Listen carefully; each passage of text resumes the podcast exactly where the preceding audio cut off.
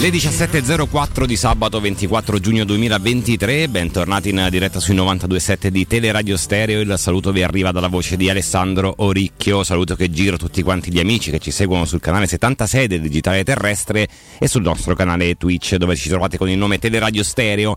Saluto e ringrazio Guglielmo Timpano, il maestro Petrucci e Roberto Infascelli che ci hanno tenuto compagnia questo pomeriggio. Saluto anche Andrino Giordano in cabina di regia, regia audio e video che ci accompagnerà in queste tre ore qui accanto a me Piero Torri. Ciao Piero. Buon pomeriggio quasi a tutti.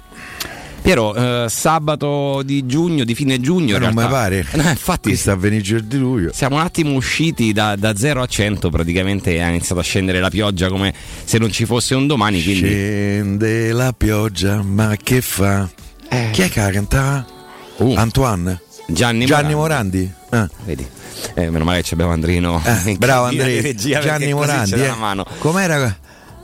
Vabbè, io meglio una canto, prendo una nota. Però, però ieri abbiamo detto che te... avremmo cantato un pochino. Io però sono stonatissimo, eh. Eh, io sono una campana proprio, non stonato. sì, io sì. mi do fastidio se canto. E se do fastidio a me stesso, figurati agli altri. Guarda, io al massimo sussurro sotto la doccia, ma poca, poca roba. Perché... Ah, quando sto da solo mi posso lasciare andare, ma devo stare da solo. Sì, eh, anche perché non è eh, una delle mie diciamo, qualità il canto. Piero, eh, fine. C'hai altre qualità a te. Sì, tipo la eh. lingua spagnola, dici? Sì, quello sicuramente sì. Ecco. Toglierei eh. spagnola. Ci accompagna. Oh, senti Gianni Morandi, uguale a 30 anni fa. Non invecchia, ha scoperto. Oh, c'ha una carriera alle spalle, eh, anni 60 ha cominciato. Eh? Già a 60 anni di carriera lui. Eh sì, eh. Però io li vedo ogni tanto no, che si presentano anche in tv, Piero. Belli, arzilli, ancora freschi. Quando gli mettono il microfono in mano eh, si, si ringiovaniscono. La pioggia, ma che fa? Crolla il mondo addosso a me. Eh sì, scende eh. la pioggia in questo eh, sabato 24 giugno. Io non so se anche al mare stia piovendo, però generalmente al mare sul litorale quando piove Però a Roma. il bagno mm, quando piove è bellissimo, io lo trovo bellissimo. Sono d'accordo, no. l'ho fatto qualche eh, volta, poi tra l'altro devo stai dire... Stai da solo, capito? Sì, perché poi si, si, svuota la spiaggia. Devo dire che poi qui a Roma abbiamo anche un clima abbastanza mediterraneo, nonostante. No, ormai poi, tropicale. Ormai tropicale, sì. Eh, però io ho presi una volta, guarda, non me lo dimenticherò mai. Pizzicasti una. No, eh, in Messico a Puerto Escondido, mi ricordo, eravamo appena arrivati. A Puerto Escondido, bellissimo film, tra l'altro. il posto è, è incredibile perché no, è, è, letteralmente il, il, diciamo, la località di mare per i surfisti.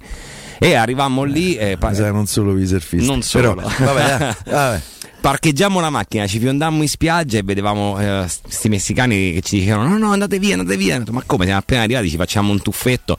Iniziava a, goccio- a gocciolare un po' d'acqua, no? Pioveva un po'. Ciclone. È arrivata una cosa, Piero, incredibile. Mi ricordo, dopo un secondo volavano tipo gli stand. Ho detto, ok, forse è il caso di rinchiuderci dentro le stanze. Perché stai da solo. Stavo con uh, due amici, cioè tre amici più la, la compagna di un uh, mio amico all'epoca. A te stai da solo? Eri battitore libero? Eh beh, ovviamente sì. Eh. Messico. Ma, ma era, si può fare cioè, avevo 23 anni. Cioè no, poi guarda, siamo divertiti tanto perché abbiamo fatto entrambe eh, diciamo, i lati, sia Pacifico che Atlantico, e sono profondamente diversi perché la parte atlantica è molto. Eh, americanizzata se vogliamo eh, sì. quella del Pacifico invece è molto eh, rimasta ancorata anche alle tradizioni del Messico ed è Acapulco bellissima Oaxaca che è la città del, del, delle, della artesanias in spagnolo si dice della, dell'artigianato e come si dice? artesanias artesanias hai capito?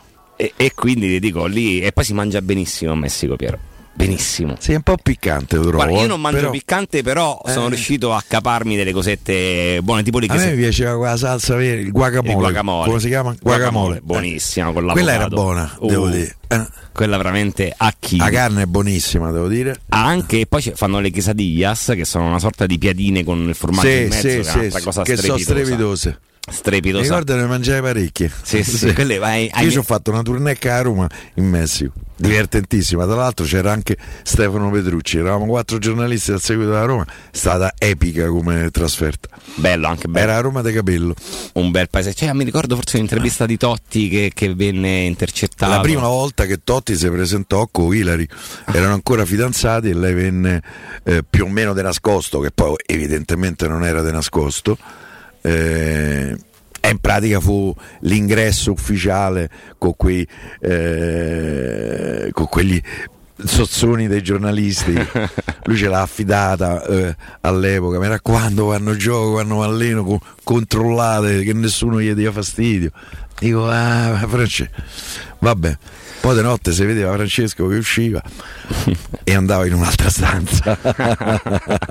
Beh, il Messico, tra l'altro, devo dire che è anche molto accogliente come paese, eh, perché i messicani so... sono, sono, bellissimi. Mi dispiace che sono un po' troppo oppressi da, dagli Yankee, però mm.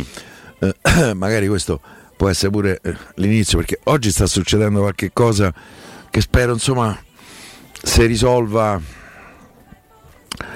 in tempi brevi, ma quello che sta succedendo in Russia, io non so voi, ma a me sta preoccupando veramente tanto, tanto, tanto. Sì, Piero, anzi, annunciamo subito che alle ore 18 faremo un collegamento importante con un docente, un ricercatore di geopolitica importante che ci parlerà proprio di, di, quello che sta accadendo anche poi nel contesto no? eh, in cui si sta sviluppando questa, questa marcia dei miliziani della Wagner. Eh, che effettivamente è un qualcosa da, da, da seguire innanzitutto assolutamente. Oh, se stanno a marciare con i carri armati verso Mosca, eh, eh, stiamo a passo dalla guerra civile, se non stiamo già nella guerra civile in un paese che si chiama Russia con un eh, capo di Stato, un capo di tutto sostanzialmente, eh, che insomma non mi sembra uno tranquillissimo. Quello, ripeto, ha il ditone sulle bombe atomiche.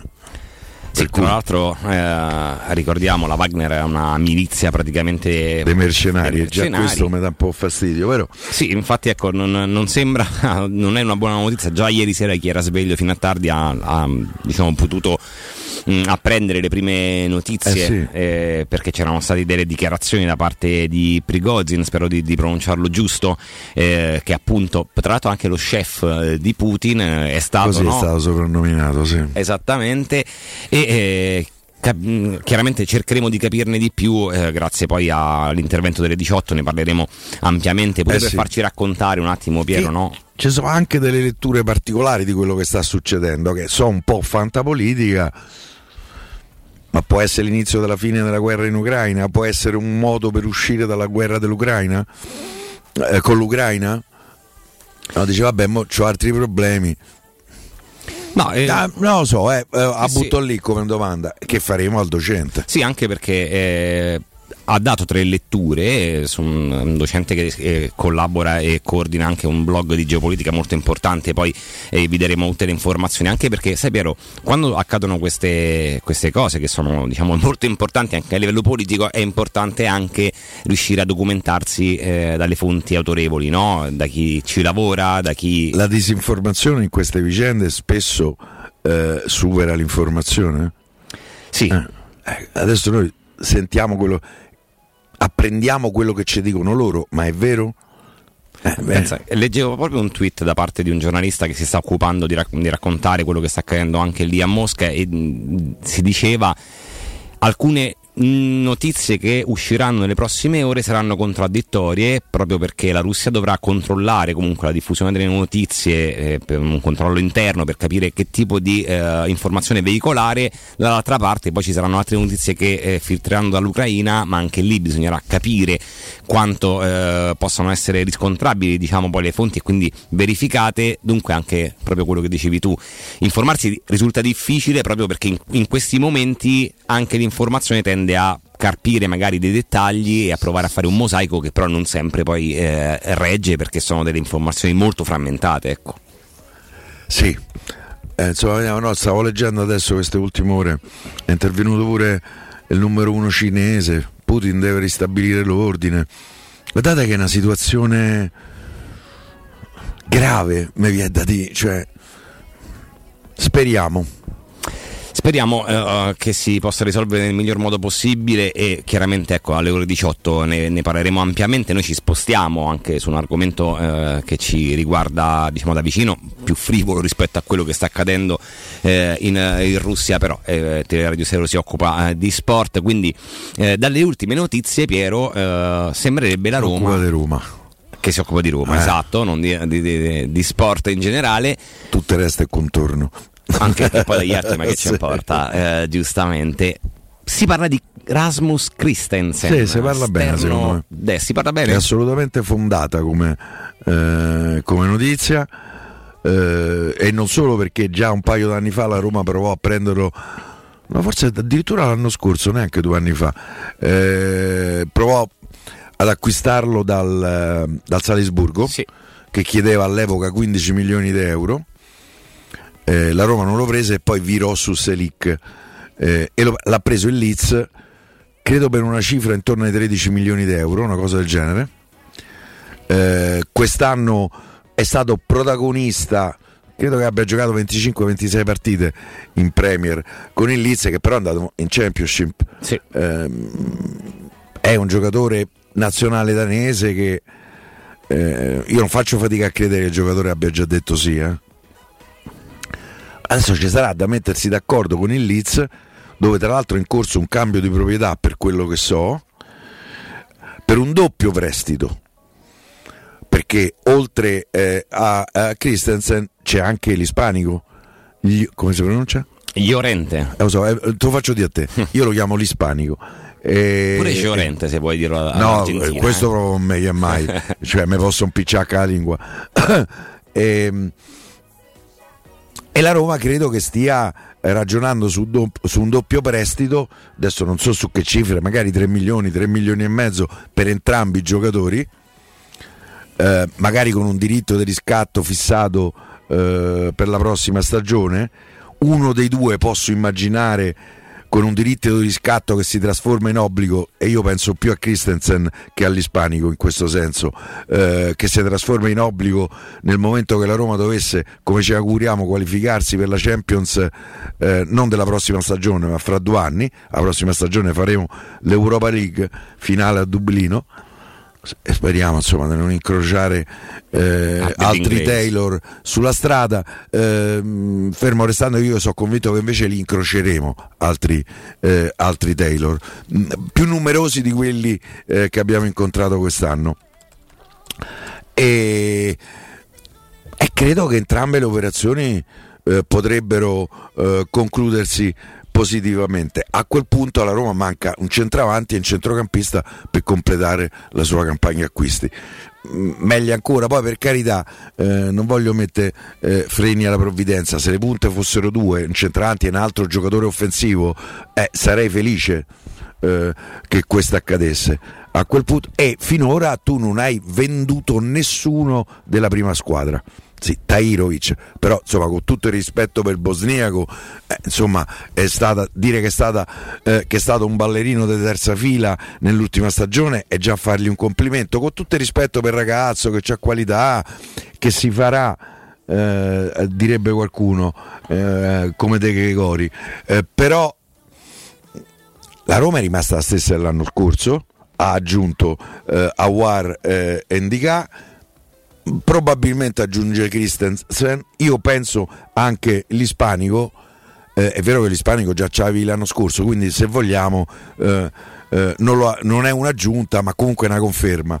Eh, la Roma è un po' più lunga, è un po' più profonda, nel momento che poi quando arriveranno il centravanti e il centrocampista, la Roma ha 20 giocatori. Eh. Però, eh. E forse partirà i Bagnets per il resto è, è Casdorp perché credo che Casdorp sia destinato ad andare via. So che la Roma lo può dare via eh, al 100% poi bisogna vedere se chiede 12 milioni a Roma eh, Casdorp te rimane sul groppone. Se scendi alla metà forse, forse qualcosa trovi. Eh sì, anche perché eh, quando ho letto del nome di Christensen, il primo pensiero è stato probabilmente quindi si metterà a mano la fascia destra, eh, Celic non può partire o comunque ha fatto solo una stagione qui alla Roma, poi credo anche eh, ha chiuso un po' in crescendo. A me non aveva convinto un granché a inizio anno Selic. Ah, eh, turco. Sì, poi però, ha smesso di fumare. A un certo punto di fumare. infatti le prestazioni sono migliorate sensibilmente. E, e Christensen quindi dovrebbe presupporre. Cioè, BBC a Mosca in corso di evacuazione di edifici pubblici. Ragazzi, la situazione.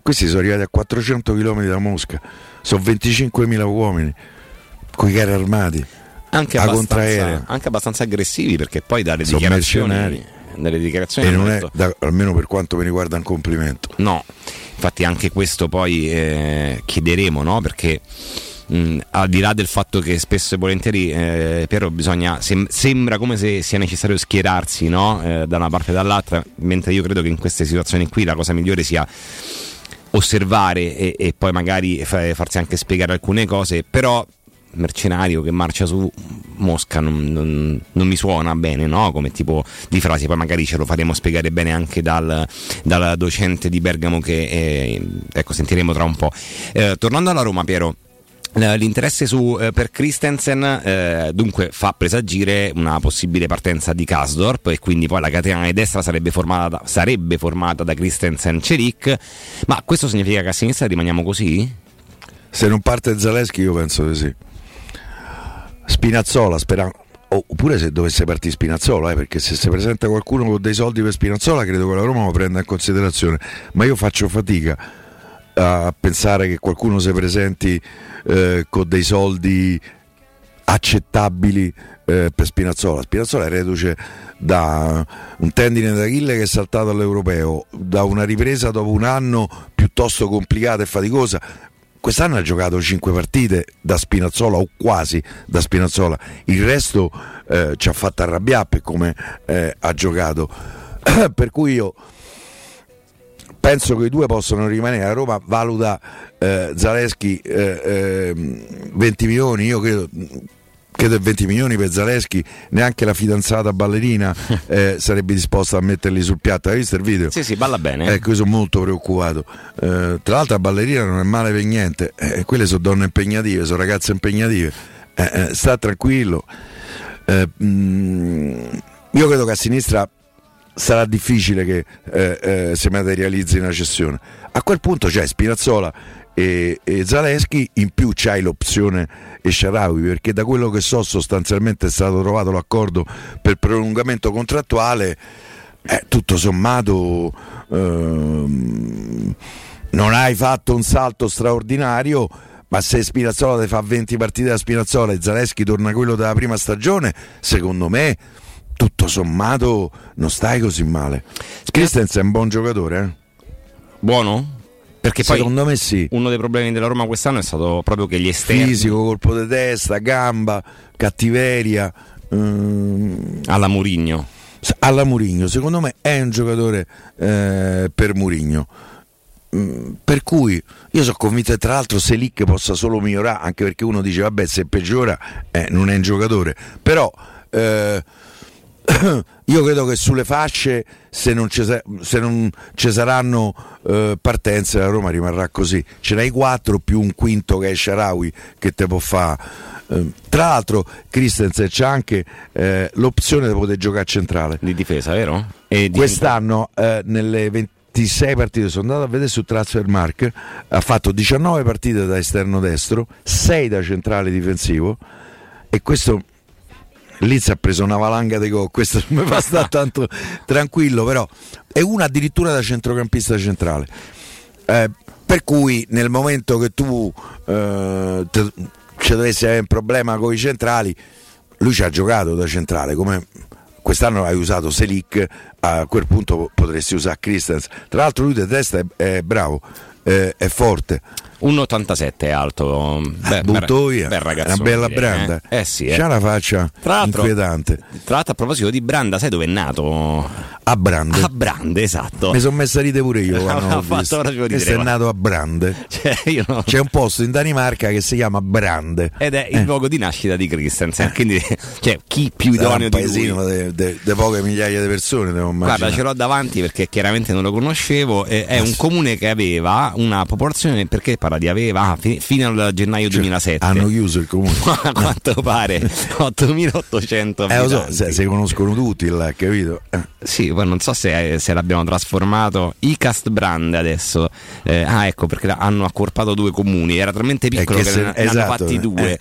Eh. eh. e quindi adesso ce ne ha 45.000. Però hanno messo due eh, comuni insieme. Capperi è una cittadina quasi, eh? Eh sì, dai, tutto sommato. Ma Danimarca. Danimarca no. c'hanno i sordi e stanno bene. Pure carina come, pa- come paese la Danimarca. Io non ci sono mai stato, però mi, mi a attira. A parte il clima. Ecco, a parte il clima. No, io ci sono stato più di una volta, pure a Roma almeno un paio Qua a Roma credo due volte, due volte col Brembi e una volta... L'Alst?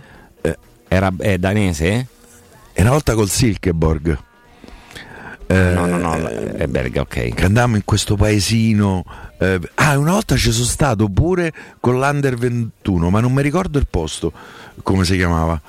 Eh, ci andai con l'Under 21 di Cesarone, C- C- Cesarone Mardini, che lui eh, eh, zagagliava un po' e quando prendeva un congiuntivo era festa nazionale. Però, eh, però, era una persona simpaticissima, veramente una persona deliziosa. Cesare Maldini a cui mando un abbraccio dovunque sia. Tra l'altro c'aveva un rapporto ai giornalisti molto eh, d'altri tempi, da, mettiamolo così. Cesare Maldini era il vice del Berzotto l'82 al Santiago Bernabeu. Eh? Eh, voglio dire, non male, anche perché poi pure E lui... tra l'altro è stato un signor centrale difensivo. eh, ha vinto la Coppa dei Campioni col Milan, eh? da capitano Sì, se non sì. sbaglio. Perché fatto- mi ricordo che quando da capitano il figlio Paolo, eh, che è stato più forte del papà, uno dei pochi casi di un figlio più forte del papà, eh, se non ricordo male, mh, si disse insomma, che Paolo Maldini alzava da capitano la coppa come l'aveva alzata il padre, però mi pare strano che pure Cesare, c'era Gianni Rivera, capitano all'epoca nel Milan.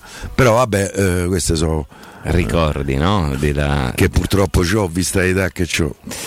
Allora, ehm, abbiamo detto di Christensen, eh, cioè, oh, adesso sta- stanno girando anche un po' di identikit, sicuramente sarebbe l'esterno destro più alto della Roma. Credo che sia. Ma non so se è più alto di Spinazzola. Pure Spinazzola è bello lungo. Eh? Allora, perché ti dico, eh, ehm, Spinazzola... È più del Zaleschi. Allora, più di Zaleschi sicuro. Eh, Spinazzola 1,86, 1,87 Siamo là, Christensen, quindi siamo lì.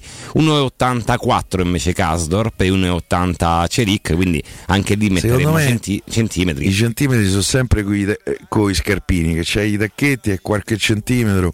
Si guadagna. Sì, si guadagna. Mm. Anche perché poi eh, a Mourinho piacciono questi giocatori strutturati fisicamente che poi possono anche essere incisivi, per esempio, che so, sui calci piazzati, no? i colpi di testa sono una delle armi della Roma di, di Mourinho, nelle ultime due stagioni così è stato, e anche Indica è uno che Poi è uno che non crossa male. Eh, è, è di piede destro, ma c'ha anche un discreto sinistro. Io ho visto dei filmati adesso prima di entrare in diretta, gli ho visto fare due o tre gol di sinistro notevoli. Però eh, mm, è uno che sa crossare e credo che la Roma abbia un bisogno disperato. Penso che possiamo essere quasi tutti d'accordo sul fatto che la Roma ci abbia bisogno uno che crossa. di un crossatore dignitoso. Sì, Eh, che sappia mettere soprattutto se dovesse prendere centranti come Scamacca che è uno lungo e che detesta e uno che la butta in porta eh, eh, sarebbe il caso che arrivassero dei grossi giusti e secondo me Christensen in questo senso è un ulteriore indizio per Scamacca Mm. per quello che per come la vedo io per come vedo la costruzione che la Roma sta facendo dalla squadra Piero, mh, dopo la pausa riprendiamo. Andiamo. Io non so discorso. se torno. No, ma guarda che f- fuori mi sa che piove parecchio ancora. Eh. Sì, non anche so se se qua dentro si sente un caldo Vero? Eh. Forse dobbiamo accendere un po' d'aria perché abbiamo ricreato l'estate visto che fuori l'estate non c'è più. Eh, però riprendiamo il discorso e proviamo anche a capire dove si muoverà la Roma eh, Proviamo. a centrocampo. Proviamo. Proviamo. A centrocampo e anche in attacco perché poi, come dicevi tu, eh, se sono tre i colpi, eh, diciamo 3, 4, poi vediamo. Oggi ho letto anche una, una news sull'eventuale partenza di Belotti che potrebbe anche lì andare a modificare il mercato della Roma. E Io lì solo se fanno un'offerta veramente oggi come oggi impensabile, Belotti va via. Se no sei obbligato a prendere un altro. eh. Esatto, sarebbero Cioè, due i centravanti da quindi- prendere. Ne parliamo dopo il break. Già così può essere obbligato, per cui Prima di dare però la, linea all'Andrino Giordano, vi do un consiglio perché Artigiana Materassi progetta e realizza prodotti di altissima qualità a prezzi di fabbrica con consegna gratuita in tutta Roma. Andate a provare i nuovi modelli Memory Fresco Gel, rigidi o anatomici, i modelli a molle insacchettate super rinforzati o i nuovissimi modelli massaggianti che potrete detrarre come spese mediche. Approfittate degli incredibili sconti di giugno. Da oggi avete la possibilità di pagare in tre comode rate a interessi zero con carta di credito e senza busta paga. Gli showroom di Artigiana Materassi si trovano in via Casilina 431A, zona Pigneto con parcheggio convenzionato a soli 10 metri e in viale Palmiro Togliatti 901 dove c'è una grande insegna gialla. Per info chiamate lo 06 24 30 18 53 oppure visitate il sito www.artigianamaterassi.com. It's been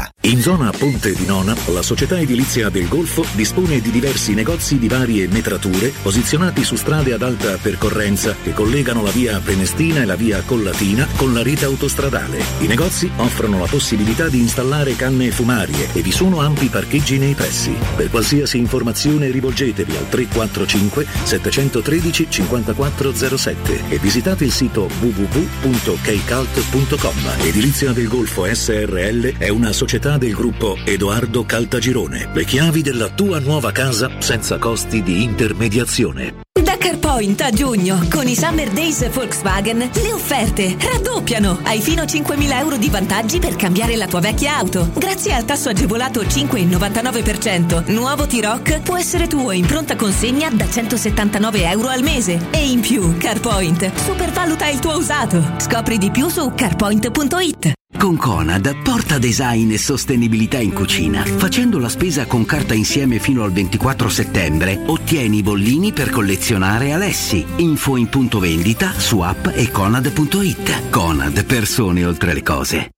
Quale altro ascoltatore vuole approfittare delle offerte di stagione delle zanzariere Z-Screen, le più acquistate a Roma? Approfitta subito della grande promozione Z-Screen. Fino al 30 giugno, oltre all'offerta bonus zanzariere, un buono da 70 euro per la tua Z-Screen, con la garanzia soddisfatto o rimborsato. Chiama subito l'800 196 866 o visita il sito zanzaroma.it. Z-Screen, la super zanzariera, con un super servizio e una super garanzia.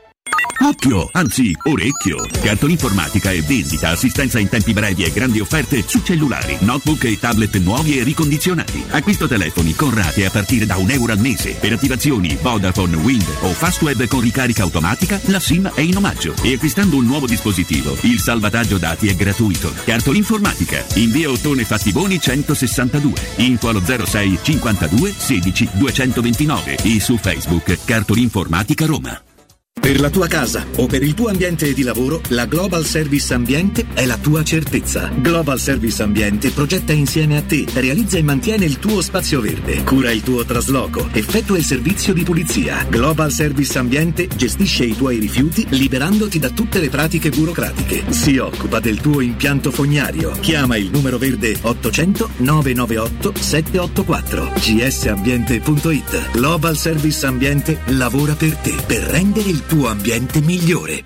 Devo arredare la mia casa nuova, ho bisogno di tutto l'arredamento di qualità e il prima possibile. Vai da Arte, sono in promozione su tutto l'arredamento con sconti fino al 50% e ti lo consegnano entro 10 giorni. Io ho comprato la mia nuova camera da letto a 96 euro in 24 mesi, anche con trasporto e montaggio inclusi. Arte.it, con l'H davanti. Arreda la tua casa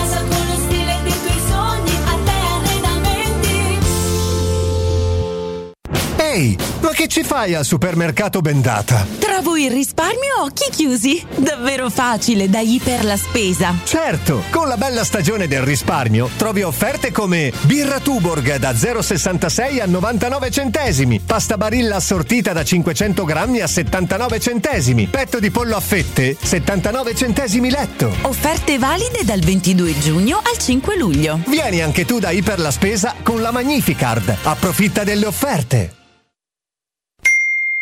Hai un'azienda? Desideri farla crescere online? Studio Graffiti è qui per realizzare il tuo successo. Siti web personalizzati, strategie SEO e campagne di marketing digitale su misura per te. Richiedi una consulenza gratuita su www.studiograffiti.eu e scopri come possiamo portare il tuo business al prossimo livello. Studio Graffiti, il tuo business nel palmo di una mano. Graffiti News! Sei un ristoratore? Scopri i quattro voti, il nuovo gioco per i tuoi ospiti su prenotountavolo.it. Quando è il momento di cambiare auto. Suzuki Hybrid, tecnologia da incentivi. Per tutto il mese da Giapponese Motori un extra incentivo di 2000 euro per la rottamazione della tua vecchia auto. Giapponese Motori, la tua concessionaria Suzuki. Da oggi anche nella nuovissima sede in via di Sette Bagni 702 all'uscita 9 del Gra. Prenota ora un appuntamento su giapponesemotori.com. Suzuki. UM24 buongiorno, come possiamo aiutarla? Cercavo proprio voi. Devo vendere casa. È vero che voi acquistate direttamente. Vorrei evitare perdite di tempo, proposte vincolate un mutuo. Ha chiamato le persone giuste. La UM24 non è una semplice agenzia, può comprare direttamente. Fissiamo subito l'appuntamento. Allora, mi dica quando è libero. È disponibile Devi vendere casa bene o in fretta? UM24 e trovi subito l'acquirente per il tuo immobile. Per info um24.it e 06 87 18 12 12. Teleradio Stereo 927.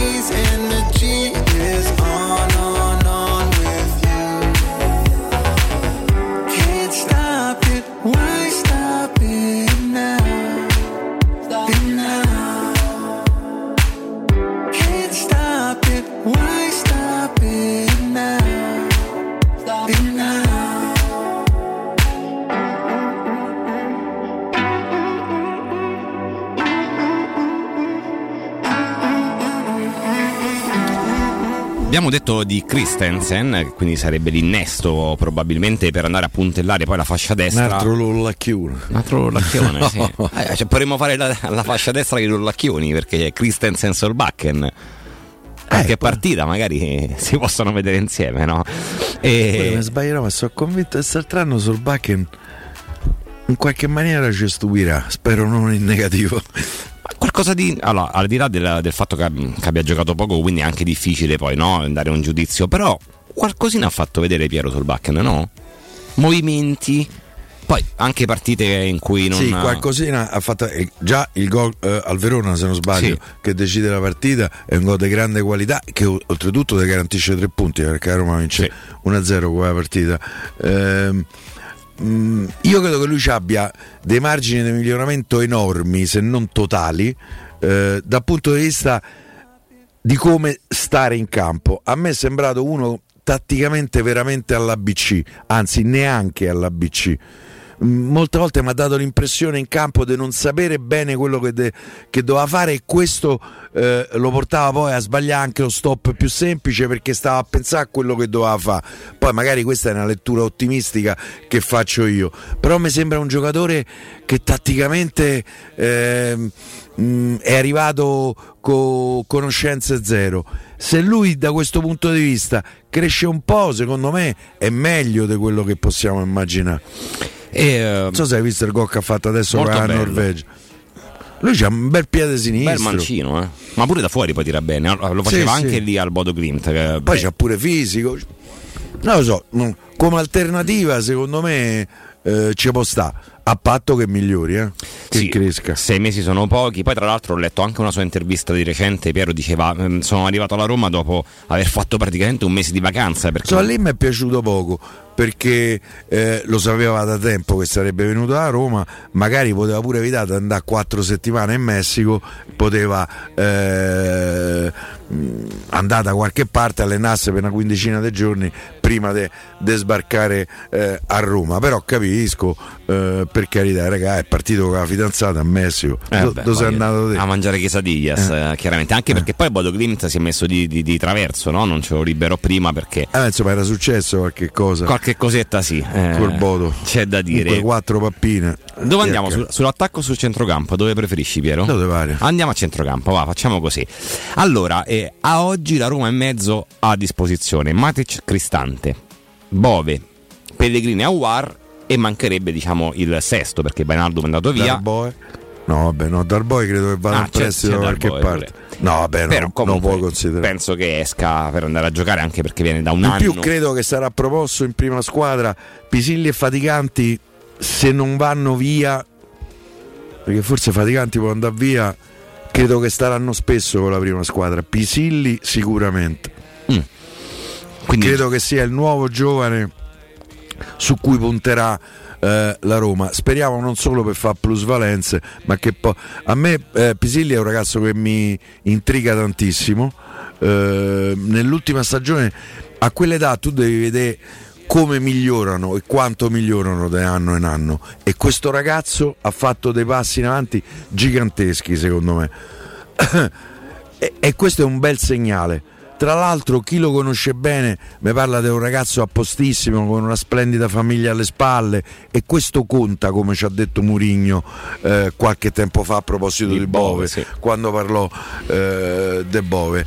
Ehm, io, io su Pisilli lo seguire con sempre maggiore attenzione.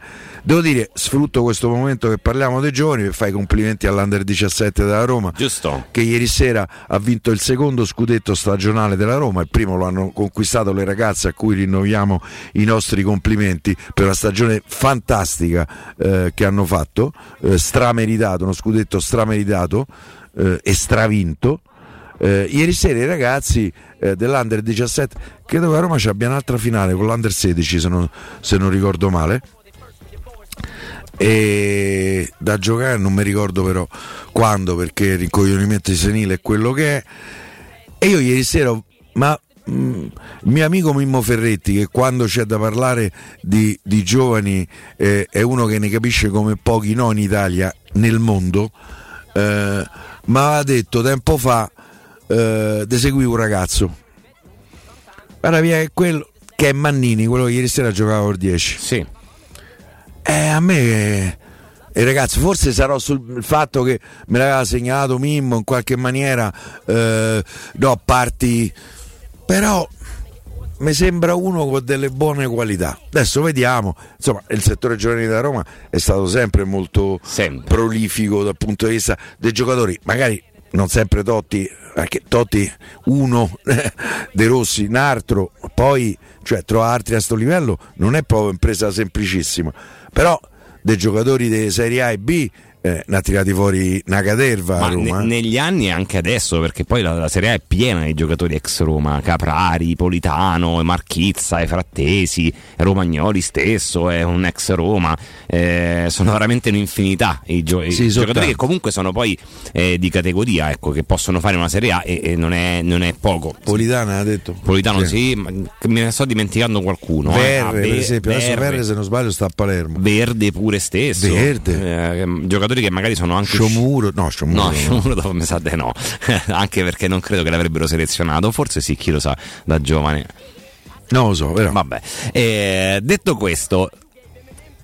Che caratteristiche deve avere la sesta pedina per il centrocampo della Roma, secondo te, per chiudere poi? Io credo che un indizio abbastanza chiaro ce l'abbiamo. E quell'indizio si chiama Frattesi.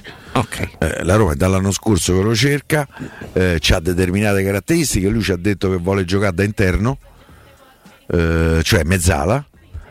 Eh, e io credo che la Roma voglia prendere un centrocampista box to box con qualche gol nei piedi, di eh, coraggio, altruismo e fantasia. eh, e Frattesi in questo senso ce l'ha questo tipo, il coraggio ce l'ha sicuramente. L'altruismo ancora deve affinare, secondo me, la fantasia pure. Però insomma ce l'ha queste caratteristiche. Io credo che il giocatore che, che la Roma andrà a cercare eh, debba avere questo tipo di caratteristiche, debba essere un altro Frattesi o giù di lì. E mm, magari ce ne saranno decine di giocatori così, come Frattesi non credo, decine. Eh, però insomma, il mercato è enorme, eh. Eh, in quel ruolo ne puoi trovare tantissimi. Non so, per esempio, io da qualche giorno ho in testa un giocatore che si chiama Lo Celso. Giovanni Lo Celso. Che sta al Tottenham, se non sbaglio, è rientrato al Tottenham, era in prestito al Via Real quest'anno. Eh, Murigno ce l'ha avuto nella sua breve e sfortunata, non per colpe sue, più che altro una società eh, che sta facendo dei disastri inenarrabili. Ehm, e se non sbaglio con Mourinho giocava con una certa frequenza. Secondo me è un giocatore che può ancora andare eh, in prestito. Chissà che la Roma non ci abbia fatto eh, un pensierino. Mm, Classe 96, 27 anni, al contratto in scadenza. Allora, vediamo perché questo. Pedersen 97. 25. No, Christensen no, Pedersen. 97, sì. Eh, lui è scadenza 2025 con il Tottenham. La quotazione di mercato, vabbè, questa è proprio indicativa di transfer market è 14 milioni, però sì, è un buon profilo. eh, È stato anche, eh, se non vado errato, nazionale argentino. Sì, sì, nazionale ci ha giocato. Non mi ricordo se stava ne- nei 23 che hanno vinto il mondiale fra i cammelli eh, dicembre scorso. Però, Questo potrebbe però è un essere giocatore che non ha mai fatto il passo. rispettato le, le premesse che lo indicavano come, un grande, come un- uno destinato a diventare un grande centrocampista. Forse non ha mai trovato la fiducia, non lo so, però ha fatto fatica. Beh, io ti dico il primo nome che mi è venuto in mente, poi eh, chissà quanti altri ce ne stanno. eh. Sì, anche perché poi eh, ho letto diversi anche commenti da parte dei, dei- tifosi della Roma che So, per esempio la Roma sta seguendo con eh, interesse Baldanzi, però non è un centrocampista, semmai è un trequartista. Però è un giocatore che la Roma segue con eh, notevole interesse. A me quel ragazzo mi piace, mi piace pure parecchio. pensi che possa essere un... uh, cioè, innanzitutto che valutazione pensi che possa avere Baldanzi? Da quello che so, perché io mi informo poi sulle cose perché sono curioso come una scimmia. Il, eh, L'Empoli chiede almeno 20 milioni. Eh sì, quelli... Lui ha fatto una signora stagione, è giovanissimo, ha fatto il mondiale under 20, ragazzi, è Sì. un prospetto. Eh. Stiamo a parlare di uno che se tu lo dovessi prendere, eh, eh, magari per 10 anni. E, e poi magari fra 3, 4, 5, 6 anni lo puoi rivendere, ci rifai i soldi e ci fai una plusvalenza. Esatto, perché sono, è, è quel tipo di giocatore che... che A me piace. Che potrebbe essere anche futuribile, no? Cioè, nel senso, tu sai che spendi 20 milioni di euro, poi magari tra 3-4 anni riesci a monetizzare anche un'eventuale cessione, perché poi.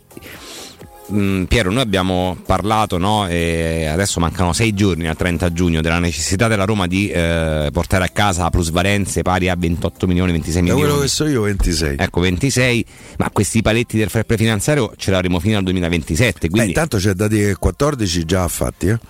Eh, con Kluivert e Tahirovic.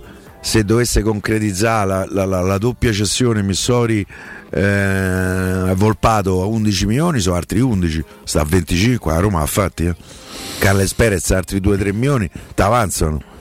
E poi ci sarebbe la E carta. oltretutto la Roma sta mettendo insieme un gruzzoletto, un tesoretto, gli piace tanto ai giornali il tesoretto, è che io ti faccio i conti.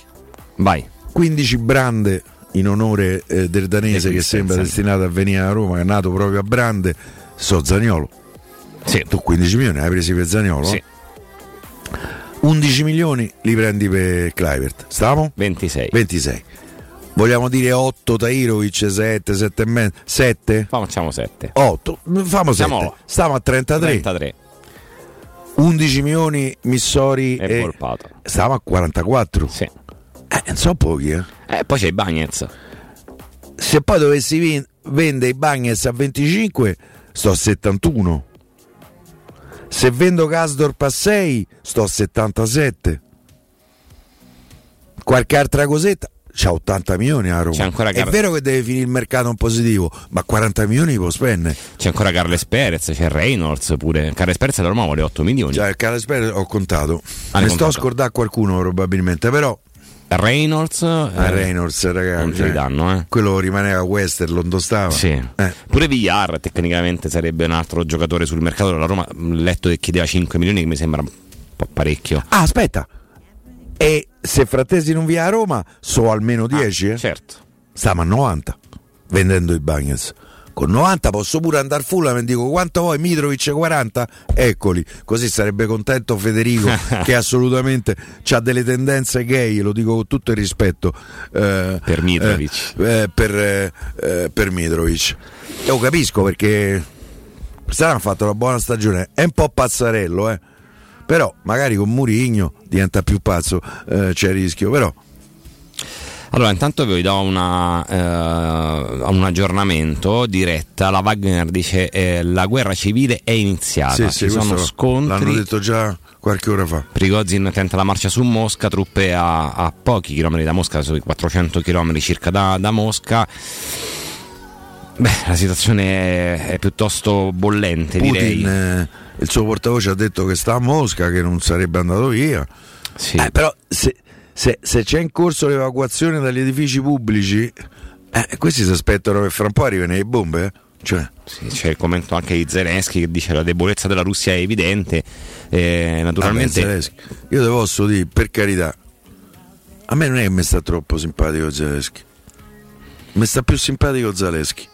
Quello Nonostante la fidanzata quello della. Roma dici, eh, è- è pure, c'è una A di differenza tra l'altro E 441 km da Mosca la brigata Wagner eh, questo è l'aggiornamento dell'ultima ora di Sky TG24 quindi eh, tra pochi minuti tra l'altro dopo il break eh, ci collegheremo con il professor Ricci e ci spiegherà ci faremo raccontare un attimo cosa sta succe- succedendo e che anche che tipo di risvolti può avere questa situazione perché su, eh, su questo blog geopolitica.info il eh, ricercatore eh, mio amico Giuseppe De Marzo. ha Questa è una fatto- persona fantastica. ha, fatto, diciamo, ha, ha paventato no, quelle che possono essere le tre ipotesi eh, di sviluppo futuro. Per eh, concludere diciamo, questa parte su, eh, eh, sul calciomercato, Piero, un centrocampista alla Frattesi escludi Frattesi? Io quella frase che ieri ha detto, se non viene smentita per me, io non voglio vedere la maglia da Roma. Uno che dice no, quest'anno usa il cervello per dire non venga a Roma, ecco, ammesso che lo trovi il cervello, eh, per me andare pure dall'altra parte.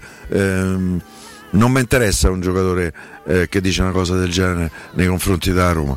Poi ripeto, magari è stata equivocata, però non mi risultano smentite, per cui ehm, sì, io al momento attuale lo escludo Frattesi, fino a- a- all'intervista di ieri ero convinto che la Roma ci stesse. Tra l'altro Carnevale so che ha, di- ha dichiarato, pro domo sua ovviamente, la Roma, c'è anche la Roma su Frattesi, e che così l'asta fra Inter, Milan, Juventus, anche se pare la Juventus Rabiot sia destinato a dire sì al prolungamento per un anno e quindi taglierebbe fuori i frattesi. Eh, magari Inter e Milan.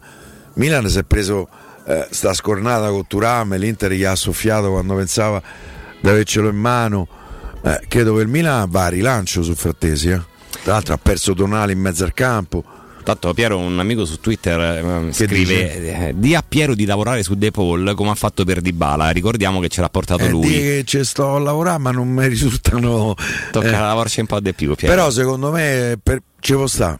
È giusto. De Paul, ecco un altro giocatore perfetto, meglio ancora dello Celso, senza ombra di dubbio. De Paul penso che con Mourinho anche a livello caratteriale mi sembra un giocatore che c'è proprio è proprio in linea con Quanto quello lo che pagarono l'anno scorso? Mi pare parecchio. Eh, De Paul mi sembra che comunque una quarantina di milioni eh, venne pagato eh.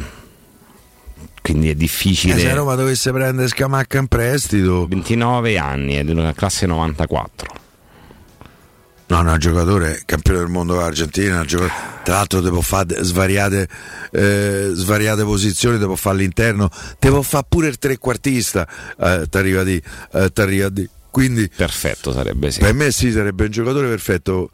Ehm, però ripeto, io non so, ho avuto solo eh, lascia- risposte lascia perdere, però magari il lascia perdere che vale oggi, domani non vale più. eh. Che a Roma, ripeto, abbiamo fatto i conti, eh, ci può avere 80-90 milioni a Roma.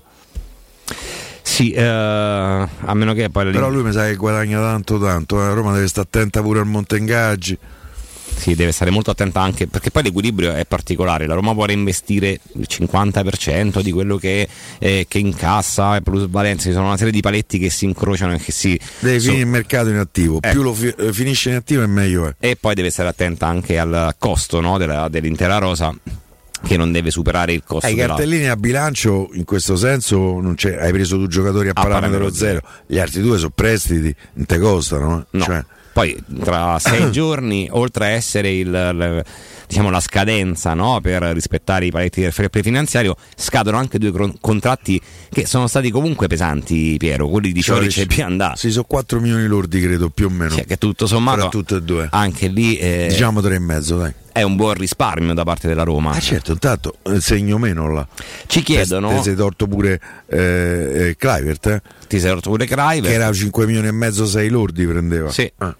Sì, eh, ecco la cosa buona, ti sta piacendo come sta muovendo Diaco Pinto, Piero? Secondo me in questo mese di giugno ha dato il meglio di se stesso da quando è arrivata a Roma.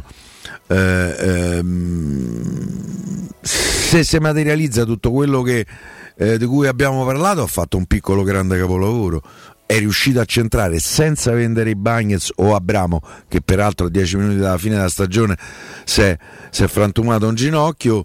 eh, è riuscito a fare i 30 milioni, de- eh, i 26-28 milioni di ehm, plusvalenza che doveva fare senza vendere nessuno. Ha, ha portato due giocatori, forse quattro spendendo zero, beh, diciamo spendendo 3 milioni per i prestiti de Christensen e l'Ispanico, eh, per me è capolavoro fin qui. È chiaro che è un, che è un, eh, che è un lavoro eh, ancora parziale, eh, perché poi la sua nobilità si vedrà sul centravanti. Sul centravanti. Ehm, perché a Roma c'ha bisogno di un centravanti vero, c'ha bisogno de- c'ha bisogno di uno che la mette ne- nel cantuccio.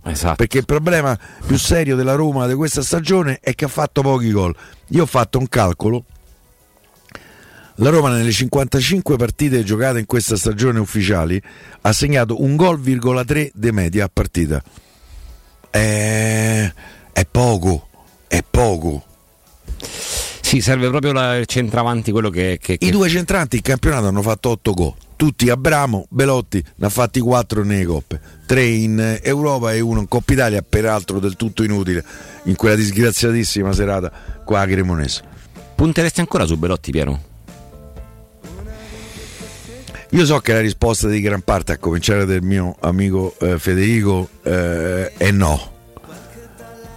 Però di fronte eh, alle esigenze economiche con cui si deve confrontare la Roma, ehm, se devo avere un vice eh, come Bo- Belotti, partendo dal presupposto che peggio non può fare, però Federico mi dice sempre sì, ma può fare pure uguale, e uguale vuol dire...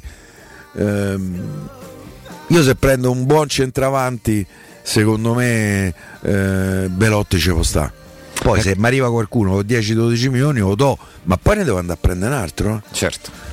Io devo dire che ieri, con una delle eh, sue eh, frequenti felici intuizioni, Federico ha fatto un'accoppiata dei giocatori che mi intrigherebbe molto. Firmino a parametro zero e Scamacca in prestito.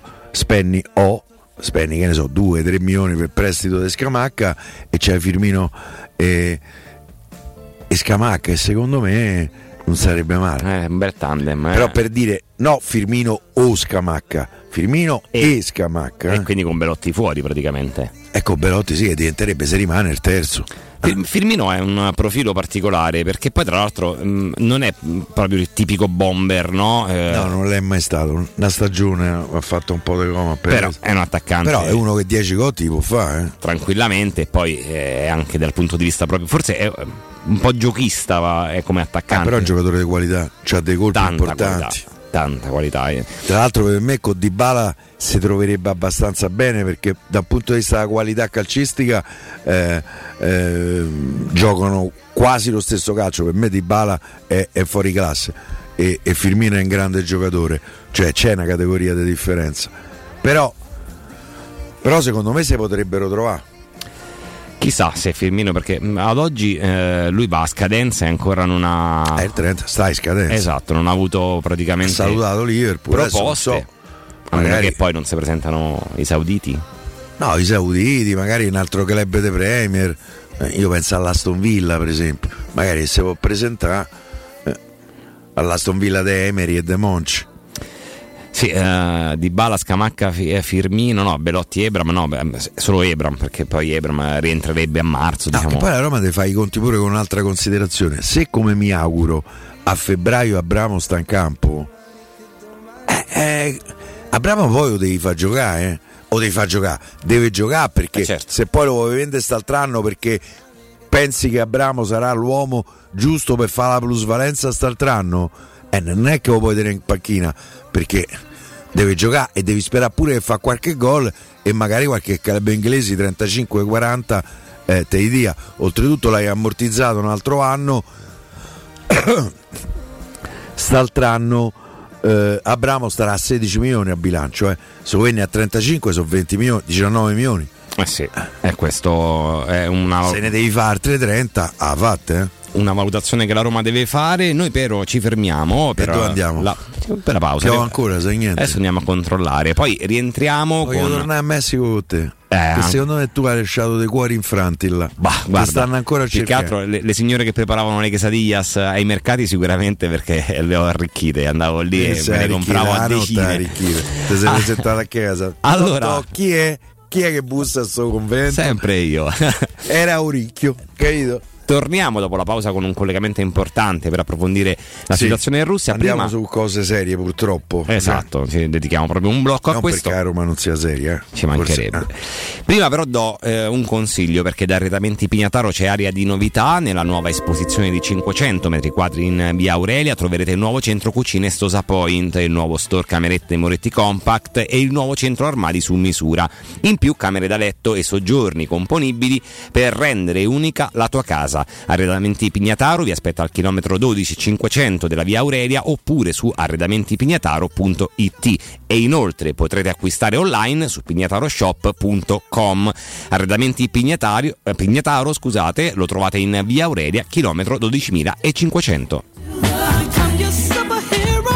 Yeah, I'm super bad. Precious Pubblicità. Stai pensando di cambiare caldaia? Chiama subito LN Clima. Per te, caldaia Herman Bylant Group 24 kW, compresa di tutti gli accessori, a solo 1350 euro. IVA compresa. Hai capito bene? 1350 euro. E l'installazione e 7 anni di garanzia sono compresi. Chiama LN Clima allo 06 87 13 62 58. Ricorda 06 87 13 62 58. Inoltre, climatizzatore Daikin a 950 euro, compreso montaggio. Voyer ciuscio? Voyer biberò? Te porto da King da Rosticino?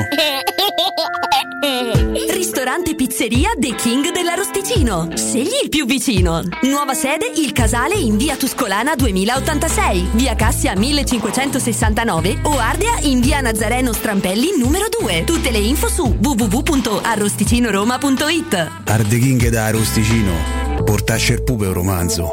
Non fallo, è criminale. Vuoi un materasso di altissima qualità ai prezzi più bassi del mercato? Se lo vuoi in memory di ultima generazione o con molle indipendenti, comodo e rilassante o ancora ortopedico dal sostegno deciso, vieni direttamente in fabbrica da Artigiana Materassi, la vera qualità made in Roma, con oltre 50 modelli da provare. I nostri grandi showroom ti aspettano in via Casilina 431A con garage convenzionato a soli 10 metri e in viale Palmiro Togliatti 901 dove c'è una grande insegna gialla. Info allo 06 24 30 18 53 o su artigianamaterassi.com. Avviso importante per progettisti, tecnici, imprese, artigiani e per tutti coloro che lavorano nel mondo dell'edilizia. Prefedil presenta i sistemi costruttivi a secco per realizzare pareti e divisori con caratteristiche di isolamento termoacustico e di resistenza al fuoco ed elementi costruttivi per muri e per realizzare strutture portanti antisismiche con isolamento in classe A. Numerose soluzioni tecniche e corsi di formazione. Prefedil, sala espositiva in via Prenestina 956, uscita 16 del GRA, direzione Roma Centro. Info su prefedil.it.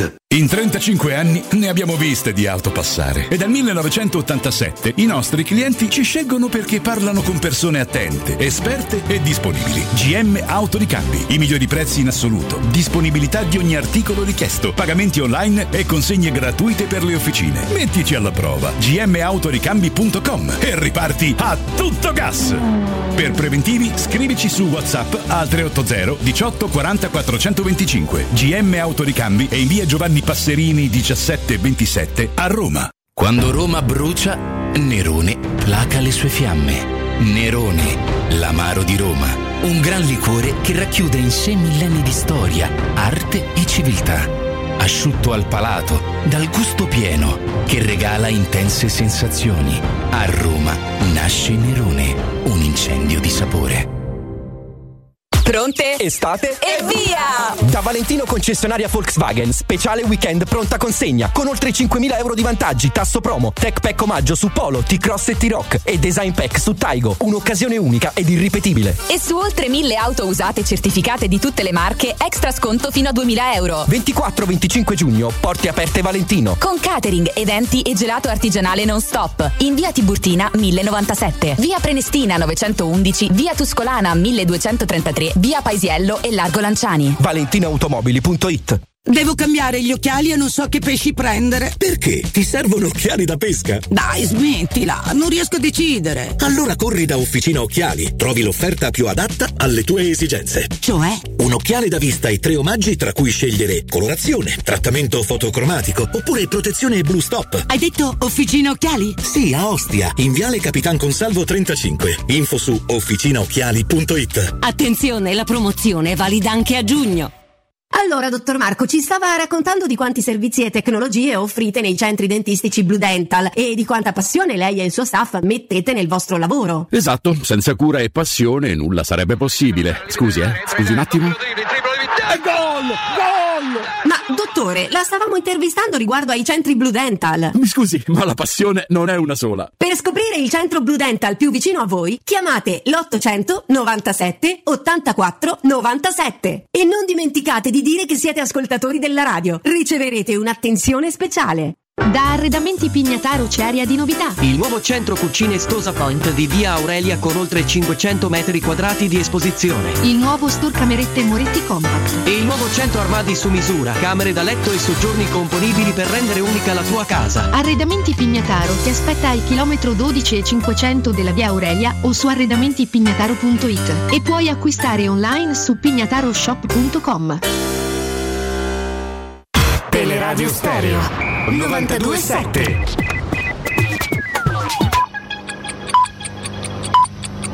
Sono le 18 e 5 minuti. Luce Verde, Roma. Buon pomeriggio e ben ritrovati all'ascolto. Ancora pochi gli spostamenti sulle strade della capitale. In graduale aumento tuttavia il traffico sulle strade di collegamento con il litorale laziale. Primi rallentamenti sulla via Pontina con code a tratti tra Castelromano e Castel di Decima in direzione Roma. In centro in atto chiusure temporanee e deviazioni per il trasporto pubblico per un corteo partito da Piazza della Repubblica e diretto a Piazza di Porta San Giovanni. La conclusione è prevista intorno alle 20. Da questa mattina chiusa al transito via Veneto tra via Boncompagni e Porta Pinciana in occasione dell'evento cinematografico La pellicola d'oro, chiusura che si protrarrà fino all'alba di domani, domenica 25 giugno, con conseguenti deviazioni per le linee bus di zona. Per i veicoli provenienti da Piazzale Flaminio verso il Muro Torto sarà inoltre possibile la chiusura della rampa di immissione verso via di Porta Pinciana. Sulla tangenziale brevi code a tratti tra via Salaria e via dei campi sportivi nei due sensi di marcia.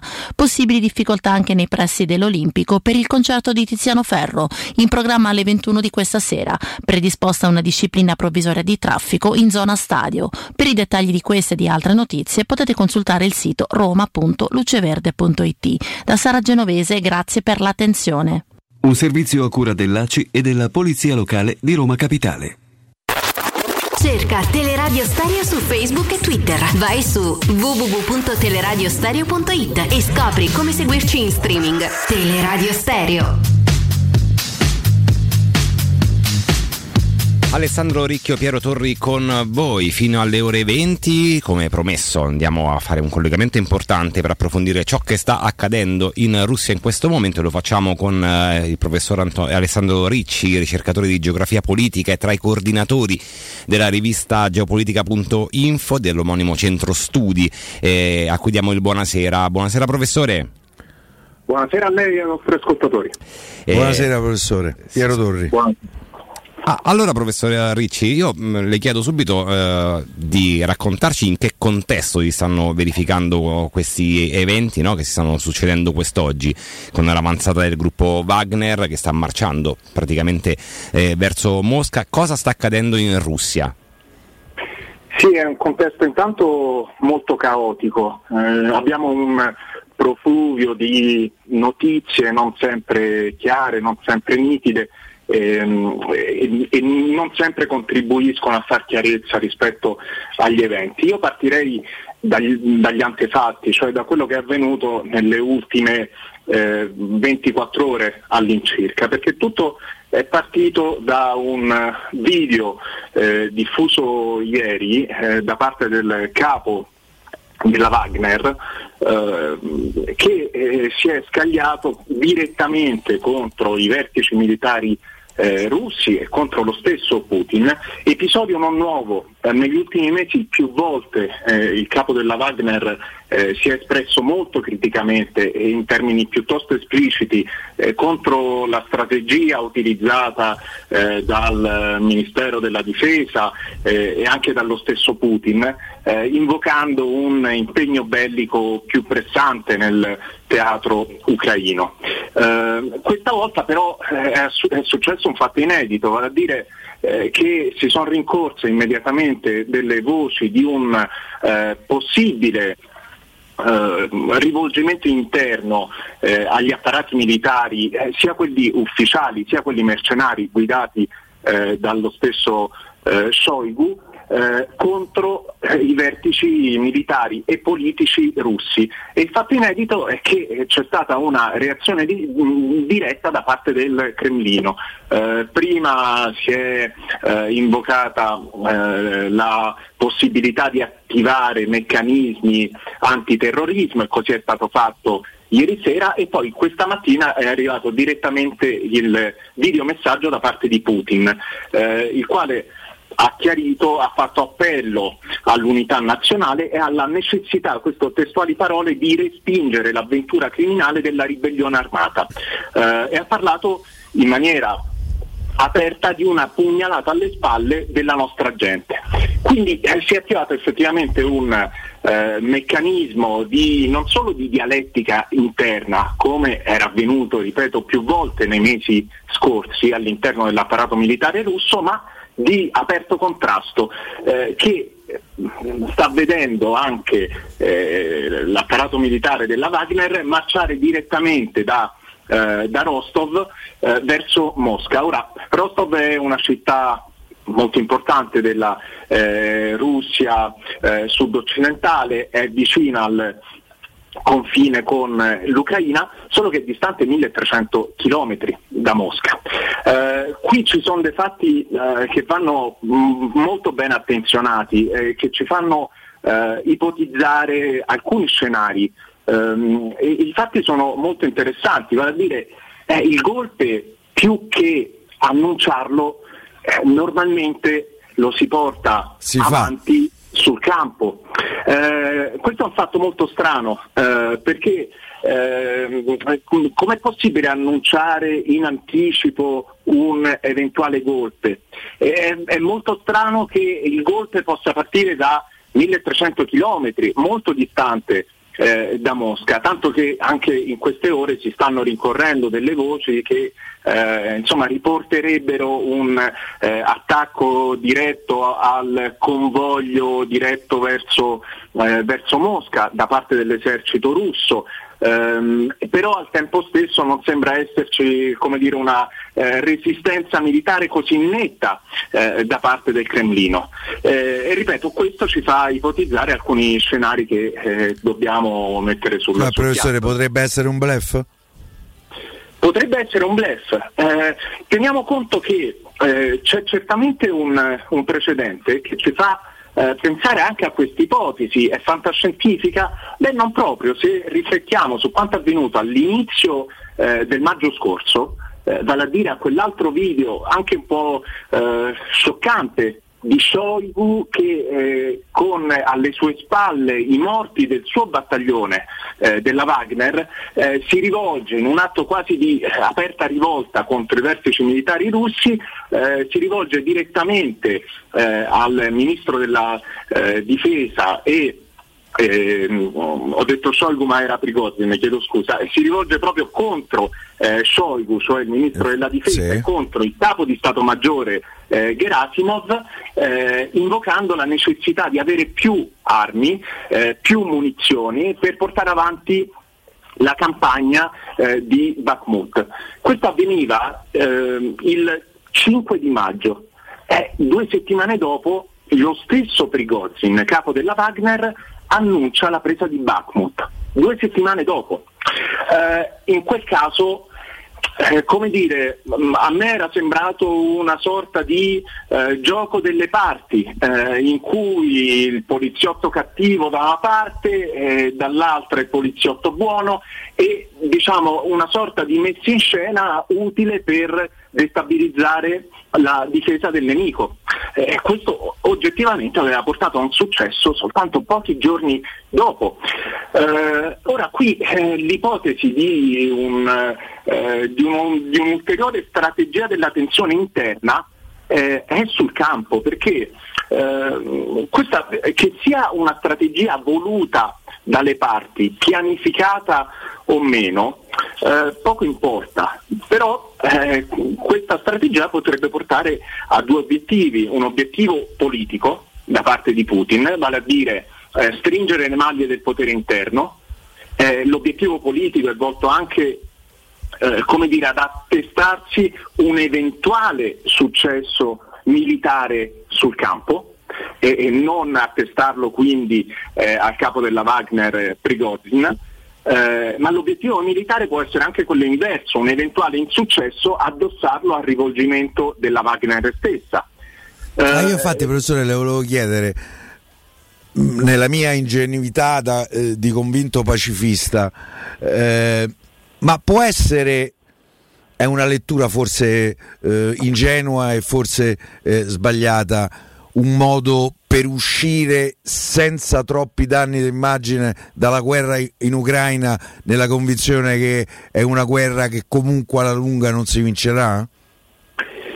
Ma che sia una strategia per uscire dal teatro bellico arrivati a questo punto eh, mi sembra francamente poco realistico. Tutto è possibile, eh, però questa ipotesi mi sembra meno realistica di quella che abbiamo evocato sì, poc'anzi. Sì. Eh, e, e c'è da dire questo, eh, riflettiamo anche su, eh, sullo scenario più generale proprio delle ultimissime ore. La CNN proprio eh, l'altro ieri eh, aveva parlato apertamente di, una, di un fallimento della controffensiva ucraina ed è CNN, quindi un media, un canale televisivo eh, di, dello Stato che eh, più di ogni altro sta finanziando la resistenza ucraina.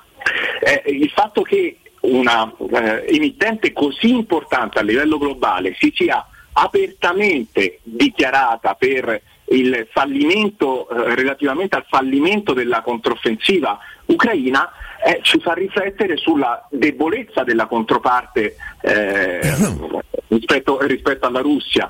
E, e, e, e, d'altro canto, se noi eh, riflettiamo un, un secondo sul, um, sul, dispiegamento delle forze ucraine, beh, questo sarebbe il momento veramente per eh, realizzare la controffensiva, per contrattaccare, ehm, approfittando di una debolezza delle forze interne militari eh, del, della galassia russa. Eh, quindi, eppure non sta avvenendo nulla di tutto ciò, almeno da ciò che ci risulta. È vero che sono passate poche ore, eh, poco più di 24 ore, e però non, non si sta muovendo una foglia eh, da quel punto di vista.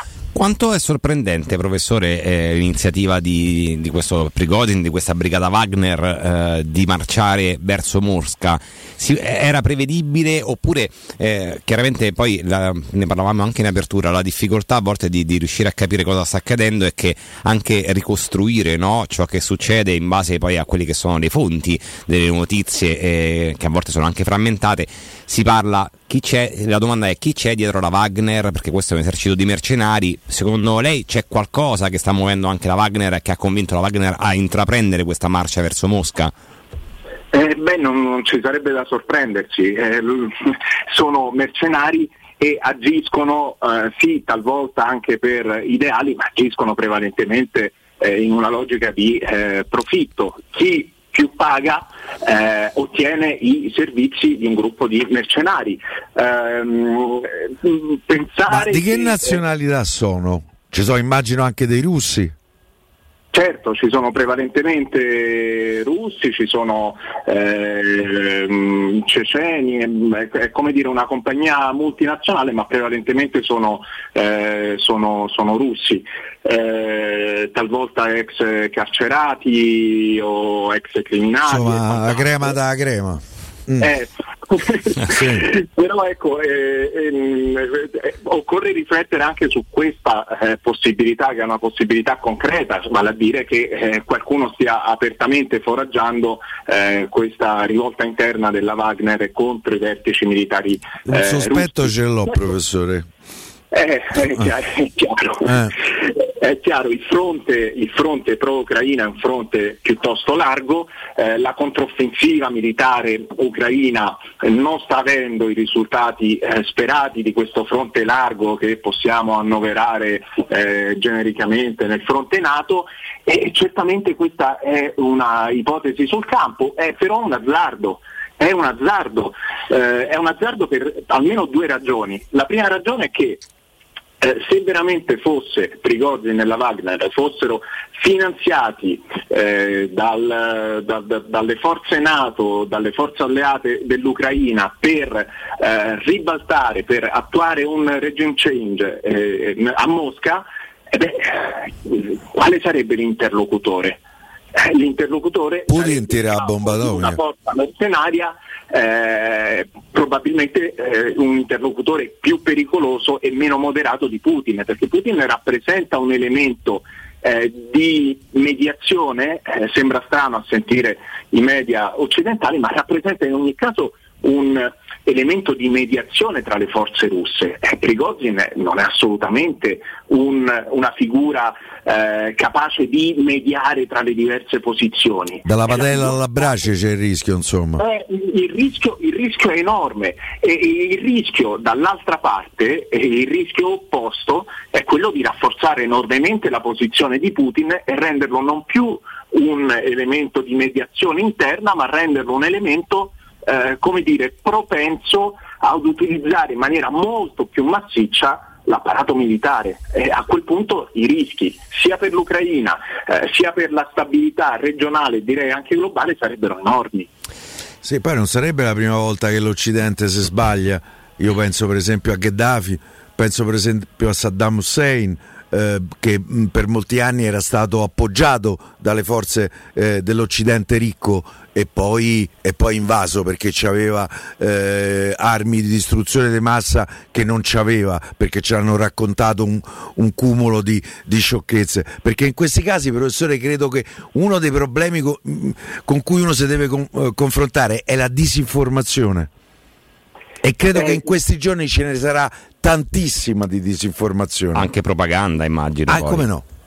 Eh, le, le, due cose vanno di pari passo, vanno a braccetto. È un anno e mezzo che assistiamo dall'una e dall'altra parte, indistintamente, sì, a un sì. fenomeno massiccio, non di informazione, in quel profluvio di informazioni di cui parlavamo. È in realtà eh, le vere informazioni sono poche, assistiamo a una logica molto spesso propagandistica che offusca la vera informazione, tanto che eh, il fenomeno paradossale che viviamo nei nostri tempi è di avere una enorme quantità eh, teorica, è chiaro, di informazioni, ma in realtà un grado di comprensione della realtà eh, più basso rispetto a un secolo fa, per esempio. Forse era più e meglio informata la popolazione durante la prima o la seconda guerra mondiale rispetto a oggi, paradossalmente, che abbiamo. Eh, sì, sì, può essere assolutamente vero questo, professore. Tocca fare lo Ed è una cosa che mi terrorizza. Sì, sono d'accordo.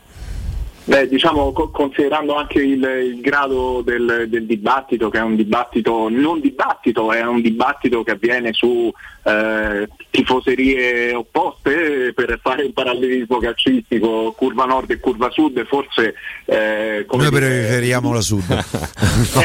anche perché, per esempio, oggi ho visto eh, così rapidamente sui su canali social ufficiali di alcuni politici che già poi si è sfruttato per eh, eh. discutere su chi aveva ragione ragione e chi torto su una, delle determinate letture no? del conflitto eh, che si sta comunque eh, portando avanti in, in Ucraina. Eh, e già questo ci fa capire come a volte proprio vengono utilizzate queste informazioni per eh, dare eh, manforte magari a delle posizioni che, sono, che sono state prese oppure per dare contro a chi aveva sbagliato letture e questo è difficile perché poi ci obbliga a fare uno slalom tra tutte queste eh, informazioni che ci piovono in testa per cercare di ricostruire in maniera più oggettiva possibile poi quello che sta accadendo e magari poi farci la nostra idea.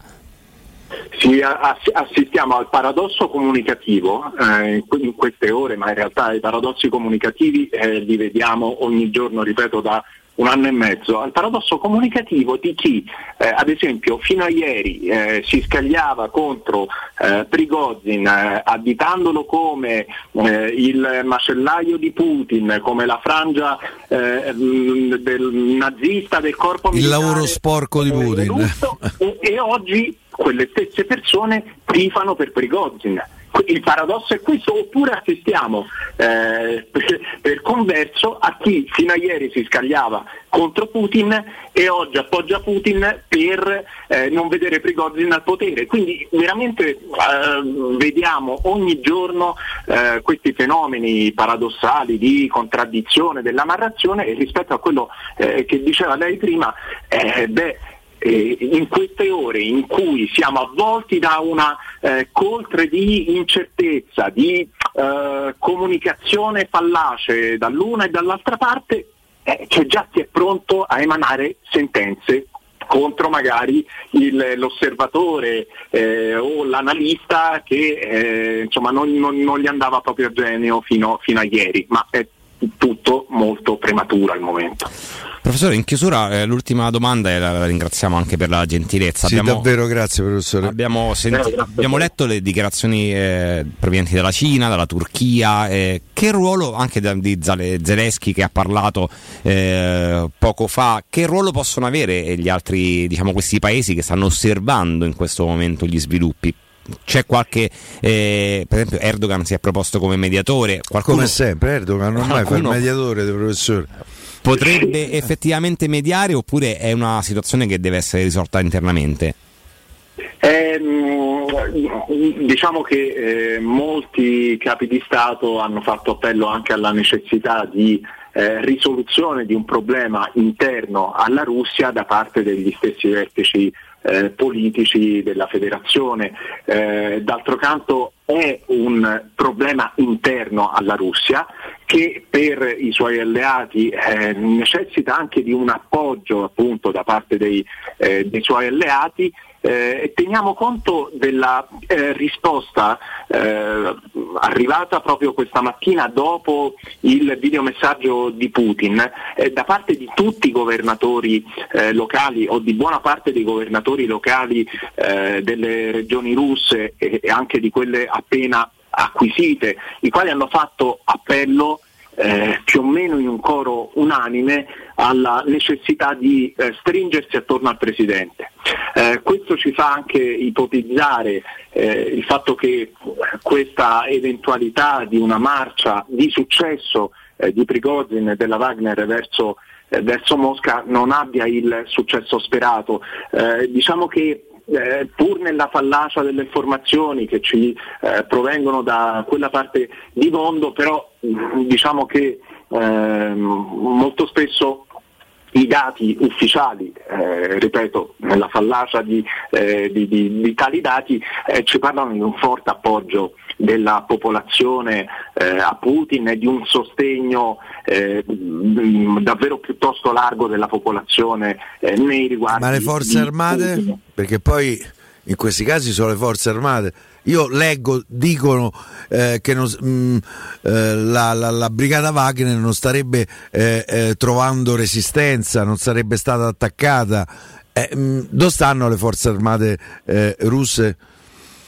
Ma ripeto, il fatto che non, al momento mh, mm, la risposta da parte delle forze ufficiali russe eh, non sia così netta può essere voluto da parte di Putin. Ripeto, ah, sì, per sì, quella certo. ragione di um, incrementare il proprio potere interno, di attribuirsi un, un'eventuale vittoria nei confronti della, eh, della, rivolta interna e anche dello scenario bellico più eh, in generale, eh, può essere parte di quella eh, più o meno evocata, eh, messa in scena, più o meno voluta o quantomeno eh, lasciata fare. Indotta, e- sì, al- sì. in- o indotta o meglio lasciata fare. eh, alla quale rispondere in maniera più strenua per attribuirsi appunto il, eh, il successo finale sia nei confronti della Wagner sia eventualmente eh, nei riguardi della stessa Ucraina. Eh, a quel punto eh, è chiaro che il potere interno di Putin sarebbe assai maggiore rispetto a quanto Che poi tra non molto ci sono le elezioni in, in Russia. Eh, esatto, tra, tra meno di un anno ci saranno Eh. le elezioni e questo non è un, un dato secondario. anzi, Esatto, esatto. sappiamo benissimo che molto spesso le situazioni di crisi, eh, sia interna sia internazionale, contribuiscono a far stringere il popolo intorno al proprio presidente. Questo l'abbiamo visto in molteplici casi anche nel mondo eh, occidentale, quando eh, Basti pensare a Bush, per esempio. Eh beh, eh, Esatto. abbiamo evocato gli scenari medi- medio orientali che hanno riguardato Bush, ma anche, ma anche lo stesso eh, Obama, eh, più, più di recente, eh, sono scenari che hanno certamente contribuito poi alla loro rielezione. Professore, noi la ringraziamo Professore, per questo grazie veramente. preziosissimo eh, approfondimento sulla questione ecco, Mosca, Russa e, e Ucraina. Grazie mille, professor Ricci. Grazie a voi, a disposizione, un buon pomeriggio e un caro saluto. Grazie ancora, arrivederci professore. Ringraziamo il eh, professor Alessandro Ricci, ricercatore di geografia politica e tra i coordinatori Mi della, della rivista. ricercatore di geografia politica. Allora, c'è questo eh, Eh, coordina- Mi piace, mi piace come concetto. È, è un gruppo di studi, è un centro studi, geo- geopolitica.info, Piero, in cui collaborano ricercatori e docenti universitari, eh, tra cui eh, anche... Potrei fare un casino io, però Però sai, ecco, prima parlavamo dell'informazione, poi ci torniamo perché ha detto una frase che mi ha fatto venire i brividi, eh, il professore, quando ha detto forse c'era più informazione nella seconda guerra mondiale che oggi perché ce n'è talmente tanta e eh, non sempre verificata. capire qual è quella giusta. Questa cosa è tremenda. Quella vera più che giusta, Questa quella vera. È tremenda, Piero, la trovo tremenda perché effettivamente mh, bisogna essere anche allenati poi per fare uno Ah, slalom. basta pensare alla guerra in Iraq. Saddam Hussein ci hanno fatto credere che c'aveva le armi di distruzione di massa. Americani e inglesi ci sono cascati con tutte le scarpe, pure noi di conseguenza, e non ce l'aveva. Eh, e lì, eh, però è sta- eh, eh, a bomba atomica ci hanno fatto credere e andiamo a fare la guerra. Che poi pensano di risolvere con la guerra, quando invece non fanno che incancrenire, secondo me. Però Sì, eh, questo è quanto. Intanto sto cercando se ci, sia, se ci dovessero essere delle novità dell'ultima ora. Vediamo perché. mm, no, per adesso no. Quindi facciamo così: ce ne andiamo in pausa. Prima do un consiglio perché se cercate il ristorante adatto per una cena di lavoro, una serata romantica o semplicemente una pizza tra amici, Rigatoni è il locale che fa per voi con il suo arredamento moderno, sempre curato e pulito, riuscirà ad accontentare veramente tutti anche grazie al suo ampio menù che spazia tra pasta, carne, pesce, dolci e la famosa pinza romana con lievitazione fino a 120 ore, praticamente tutto ciò che si può chiedere a un ristorante. Ristorante Rigatoni lo trovate in via Publio Valerio 17, zona Cinecittà e in via Valpadana 34, zona Conca d'Oro. Per non restare a digiuno, prenotate allo 06 60 66 28 33 o su ristoranterigatoni.it.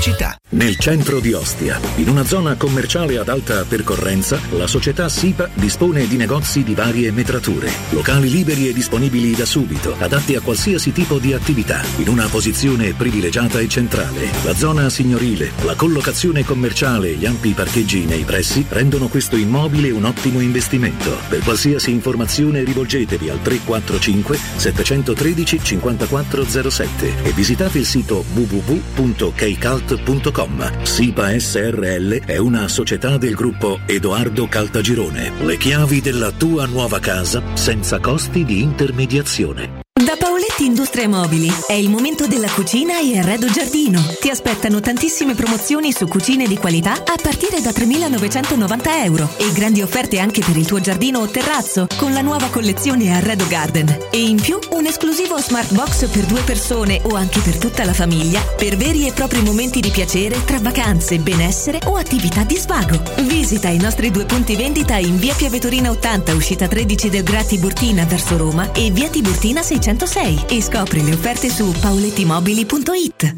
Amore, stasera ho voglia di pesce. Prepara le reti, fissa la randa, fissa i mulinelli, arma la fiocina. Ma tesoro, tutta questa fatica. Al pesce ci pensa Eurosurgelati Italia. Eurosurgelati Italia. Qualità, freschezza e convenienza. Le prelibatezze del mare lavorate e surgelate direttamente sui pescherecci. Piatti e sughi pronti, pizze e fritti, contorni, gelati e dolci. Eurosurgelati Italia. 100 punti vendita in tutto il Lazio. Cerca il negozio più vicino a te su eurosurgelati.it. Amore, vorrei mettere in salone il pavimento effetto legno, in camera da letto effetto marmo, in cucina effetto cemento, in bagno mosaico, in terrazzo. Poi, ma le stanze sono finite. Lo so, ma da Orsolini ci sono 200 pavimenti in offerta. Mi sono fatta prendere la mano. Va bene, allora passo ai rivestimenti. Solo da Orsolini 200 pavimenti e rivestimenti made in Italy tutti al 50%. Info su orsolini.it. Approfitta dell'eco bonus con la detrazione fiscale del 65%. Climanet ti offre climatizzatore Samsung Dual Split 9000 più 9000 BTU in classe A++,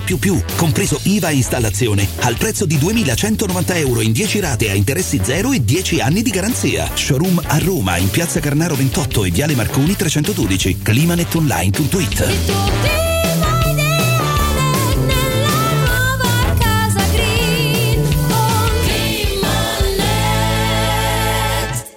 Il tuo nuovo punto di vista sul mondo è qui. Cambia prospettiva con l'Urban SUV agile e compatto, ideale per la città. Nuovo Hyundai Bayon GPL. Fino a 2650 euro di vantaggi con permuta o rottamazione e grazie al bonus giugno. Offerta valida fino al 30 giugno. Annuncio promozionale. Scopri info, condizioni e ulteriori vantaggi con il finanziamento Super Hyundai Plus su Hyundai.it.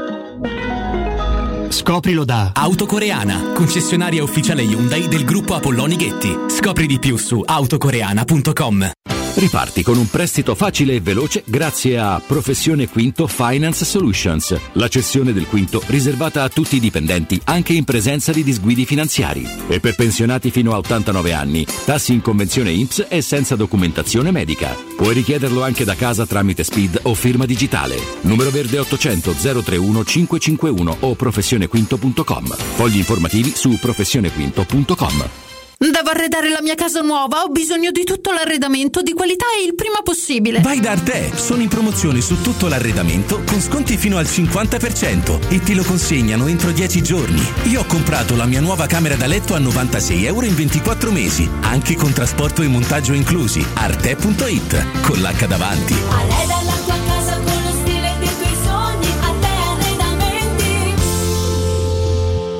Ogni tre minuti in Italia c'è un furto in appartamento. Securecast con più di 4.000 impianti di sicurezza installati ti offre la migliore soluzione. Grazie al sensore di videoverifica avrete sempre il vostro appartamento sotto controllo e con Sensor Fog bloccherete il furto. Securecast, sistemi d'allarme a partire da 19 euro mensili. Chiamaci subito 860 9101. Ripeto 860 9101 o securecast.it. La baffolona è la regina delle carni. Vieni a gustarla alla locanda Baffolona. Ti aspetta una gustosa baffolona e altri tagli di carne, primi e dolci fatti in casa e un servizio macelleria con le carni per le tue grigliate. Puoi gustare tutto nel grande spazio all'aperto e vedere tutte le partite nel nostro giardino. Locanda Baffolona a Ciampino in via dei Laghi 12. Info allo 06 8893 0114 o su locandabaffolona.it. Quando Roma brucia, Nerone placa le sue fiamme. Nerone, l'amaro di Roma. Un gran liquore che racchiude in sé millenni di storia, arte e civiltà. Asciutto al palato, dal gusto pieno, che regala intense sensazioni. A Roma nasce Nerone, un incendio di sapore. Teleradio Stereo 92.7 Drumming my pain with his fingers, singing my life with his words, killing me softly with his song,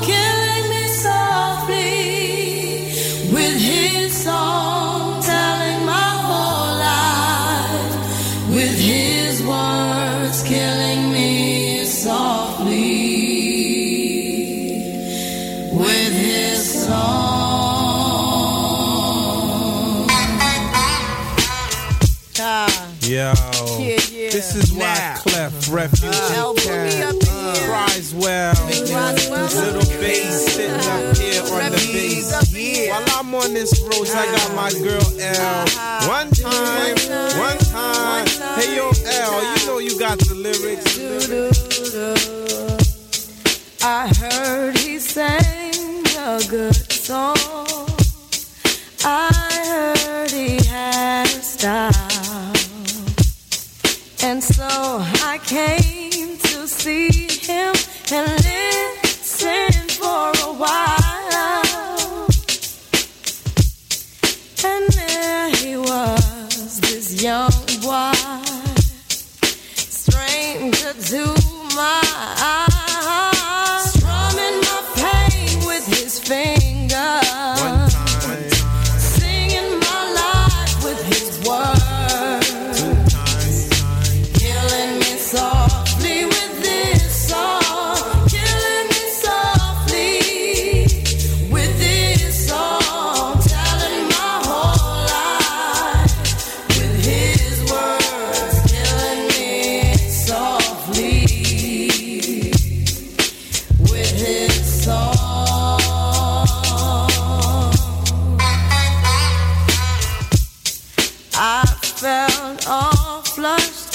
fever, embarrassed by the crowd.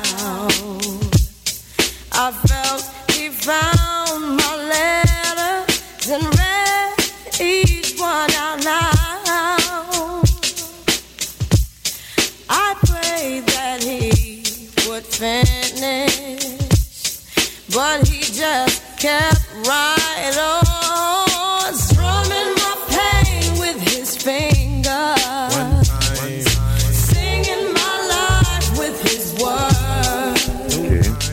Questo approfondimento che abbiamo fatto con eh, il professor Ricci, ricercatore di geografia politica della- del sito geopolitica.info che fa parte di un centro studi, eh, ecco un sito di riferimento dove io spesso vado a leggere eh, gli articoli perché sono degli approfondimenti accademici se vogliamo, quindi sono molto autorevoli, soprattutto poco eh, faziosi, anzi non faziosi. E adesso ho aperto Twitter, Piero, è proprio quello di cui stavamo parlando, no? Chiaramente c'è un po' sta corsa no, eh, a voler commentare obbligatoriamente quello che sta accadendo, eh, utilizzandolo anche poi per dire: Ah, lo vedete che io avevo detto così, ah, lo vedete che era invece colà. A me questo esercizio di io l'avevo detto, eh, mi, mi tiro fuori da questo esercizio. Eh, però a me la situazione mi sembra abbastanza delicata. Va? Esatto, molto delicata. È molto e credo delicata. che m- meritasse un approfondimento e speriamo presto di poter fare un approfondimento con i cannoni zittiti. Eh, ma qui eh, c'è sta carne da macello, eh, perché poi morrono eh, i soldati, eh, che siano russi, ucraini o dell'armata Wagner, sono persone, sono figli di mamma e papà. eh, e quindi eh, a me tutto questo mi piace poco. Per gli interessi e i profitti dei soliti guerrafondai eh, che purtroppo Sì, eh, perché poi ecco, stavamo, stiamo cercando ovviamente di seguire anche in tempo reale quello che sta accadendo, abbiamo un po' no, tutto eh, aperto, eh, intanto Putin è al lavoro al Cremlino, nessuna fuga, viene confermato da, eh, da Mosca, eh, parla la Cina con Jinping che dice Putin deve ripristinare la normalità. questa è una dichiarazione che un po' mi fa pensare Cina che osserva, no? silente ma comunque presente. La Cina è un gigante ragazzi Eh sì, sì, assolutamente. Eh, il, ecco, c'è eh, un aggiornamento del sindaco di Mosca che invita eh, diciamo, gli abitanti moscoviti a rimanere dentro le case. Vediamo quello che eh, accadrà e, e sicuramente ecco, è, una, è una faccenda che va seguita con attenzione perché, come dicevi tu Piero, è delicatissima, non è delicata, è delicatissima, assolutamente. E, e poi la, la brigata Wagner è una brigata che appunto ne ha, ne ha parlato anche il professor Ricci di mercenari, quindi il mercenario è la, la- la persona che, viene, che, che esegue dietro pagamento, no? Quindi poi anche lì si aprono diversi scenari diversi, Piero, perché poi chi c'è dietro alla Brigata Wagner in questo momento. Sono degli interrogativi che ovviamente poi ci si deve porre. E non sarà semplice magari rispondere, ci sono delle, delle ipotesi quantomeno, però pensando anche al nucleare che mm, diciamo, in possesso della Russia non è una situazione abbastanza... oggi, eh, ehm, credo che la Russia abbia 6.000 bombe atomiche ancora eh, attive, diciamo così. Per- 6.000. 6.000. Me già una me, me terrorizza, figuriamo se 6.000. Però, oh, mm, Questo speriamo, speriamo bene, che vedo di. Cioè, non, questa situazione da stamattina mi ha molto molto inquietato. Io devo dire che ieri sera eh, non l'avevo eh, saputa perché insomma sono rientrato abbastanza tardi, poi mi sono messo a leggere un libro, io ho ancora il piacere di leggere un libro. Ah, anche io la sera leggo. Tra eh. l'altro un libro che- di Enrico De Aglio che sto leggendo, La felicità in America, per cui non lo so, vabbè, eh, visto da un punto di vista abbastanza di sinistra, eh, devo dire. Bello però leggere la sera, no Piero? Che uno si rilassa. Sì, sì, io, ho proprio l'abitudine. Sì, sì, anche io. Guarda, anche una ventina di Anche pagine. se sono distrutto, comunque 10 pagine devo leggere del libro. De volte mi è capitato anche di leggere contemporaneamente due o tre libri, andavo, capito? Eh, a me piace leggere, a me piacciono i libri, mi piace l'odore dei libri, il rumore dello sfogliare le pagine. eh, per cui ehm, eh, mi, mi accompagnerà sempre questo piacere. Mi rendo conto che oggi i ragazzi eh, con questi display dentro un telefonino c'hanno il mondo, però magari potrebbe essere mh, qualche volta bello spengerlo il telefonino o comunque appoggiarlo sul comodino e sfogliare un libro. Mm, Ti piace più leggere romanzi, saggi, approfondimenti, romanzi storici? Eh, romanzi storici non, non mi dispiacciono per niente, mi piace per esempio leggere delle biografie eh, storiche ma anche sportive, per dirti. Eh, mi piace leggere sì, dei romanzi, no? non so, io sono un cultore per dire de, de Simenon del commissario Maigret, credo di averli letti quasi tutti e, e devo dire che la facilità di scrittura di, di Simenon è no invidiabile, magari ce ne avessi avuta la metà, fantastico. Ehm, Io penso eh, uno dei libri che a me però piace- mi piace leggere anche dei libri politici. Io guarda, sui libri rivoluzionari dire. Su- sui libri politici, per esempio, eh, c'è un romanzo di James Elroy che si chiama, si intitola American Tabloid e ricostruisce un po' l'epoca della- degli anni 60 del- del- della, del- diciamo, la strategia degli Stati Uniti di, di invadere Cuba, no? E quindi poi tutto eh, anche la- quello che accadde con eh, la, la CIA, la, la- la- mafia statunitense e, e poi l'invasione della Baia dei Porci. Ed è un romanzo. Un'altra cosetta da americani, tra l'altro con John Kennedy Sì. alla presidenza. Quello è un romanzo strepitoso, un po' complicato perché in- diciamo, James Elroy ricostruisce tutto romanzando poi quello che, che accadde però è veramente bello e, e denso. E poi sei pezzi da mille che è il, il seguito. E mi manca il terzo che è, eh, Sangue Randaggio mi pare che si intitoli sempre di James me, per Elroy esempio, come genere, un genere che mi piace leggere è, è fantascienza. Io sono un innamorato di Isaac Asimov, io sono convinto che fosse un extraterrestre. Eh, che eh, come l'uomo che cadde sulla terra, tra l'altro c'è un film bellissimo con David Bowie, l'uomo che cadde sulla terra, che è anche un libro bellissimo, forse il libro è ancora più bello. Ehm, eh, non mi ricordo che volevo dire, però. Ah, ecco, Isaac Asimov, che era un extraterrestre eh, venuto sulla Terra per spiegarci come sarà il mondo. eh, dei robot, per esempio, ci sono delle, eh, dei racconti sui robot che sono, vi consiglio Io Robot, con le tre leggi della robotica, che le devi sempre tenere bene a mente quando leggi quei racconti, cioè un robot non può mai far male eh, a un essere umano. Eh, la seconda mi pare un robot non può permettere che un essere umano faccia eh, eh, del male a un altro essere umano e la terza me la ricordo però però fantastico so, se vi devo consigliare un libro di fantascienza vi consiglio la quadrilogia in realtà sono più di quattro libri eh, di Asimov eh, sulla psicostoria cioè sulla capacità di questa nuova scienza di prevedere il futuro messa a punto da uno scienziato chiamato Harry Seldon. Eh, ehm, la quadrilogia della fondazione è fantastica, fantastica, ci perdi Non dentro. conosco, vedi. No, ho letto un, un- eh, un ragazzo eh, che mi diceva Piero mi piacerebbe pure a me legge ma faccio fatica a, a- a mantenere la concentrazione. Che consiglio mi dai? Eh, io ti do il consiglio di cominciare a leggere delle cose che ti interessano. Vero. Che ti piacciono. Magari possono essere la vita dei Totti te dico no? Il libro dei Totti.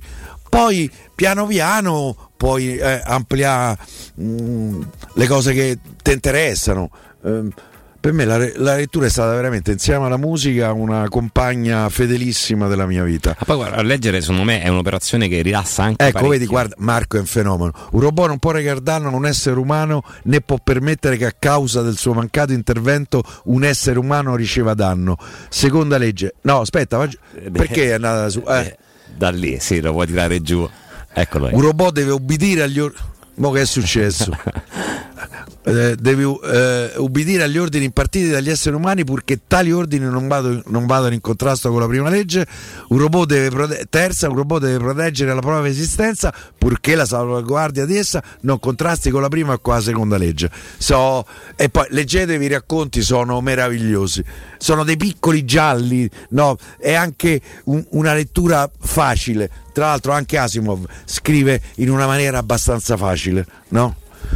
sì perché poi sì, secondo me Però se dovessi andare su un'isola e portate tre libri, te che te porteresti? allora sicuramente Furore di John Steinbeck capolavoro. Pensa che questo siamo d'accordo, lo- me lo porterei Capolavoro anch'io. assoluto Capolavoro straordinario. straordinario Tu sai che ha ispirato anche Bruce Springsteen, no? sì no questo non lo sapevo non lo sapevo Eh, Tom Joad, il, eh, eh, il disco di Bruce è ispirato in maniera molto molto chiara a Furore di Steinbach.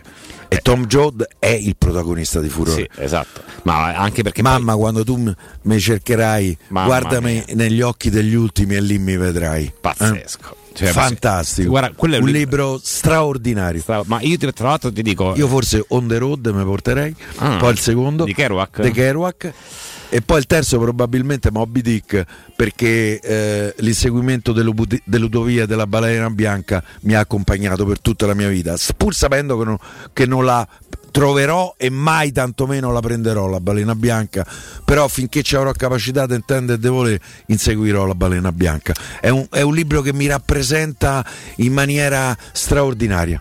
Io guarda, ti dico, il secondo è Revolutionary Road di Yates. Questo non l'ho letto. Questo è un libro che parla della- del- di essere convenzionali o anticonvenzionali, ma scritto Io nel sa che sto 51. sugli anti.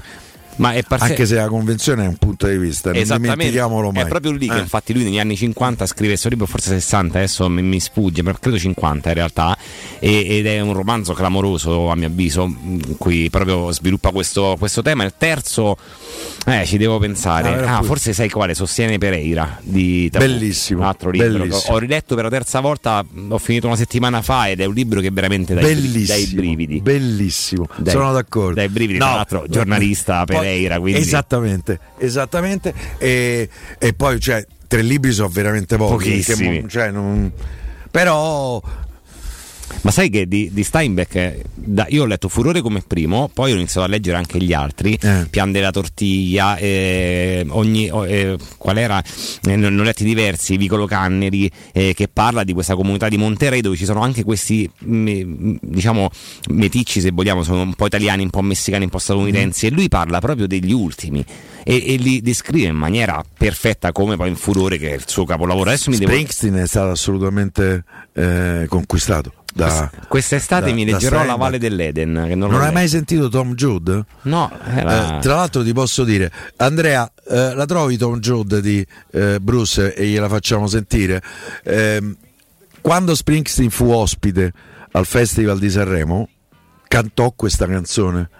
Eh, in una platea di smoking, di profumi, di signore ingio- ingioiellate e fu un gesto che io apprezzai in maniera totale. Non credo che la platea capì molto eh, eh, di quello, eh, anche se c'erano i sottotitoli, se non sbaglio, ma è, è una canzone fantastica, straordinaria. Poi io non so de, so de parte perché eh, eh, se c'è un lato omosessuale in me, e lo dico con il massimo rispetto, eh, sono con eh, ehm, i militanti che oggi eh, sfilano a Milano al Gay Pride come qualche mh, forse la settimana scorsa, Sì. due settimane fa, qui a Roma.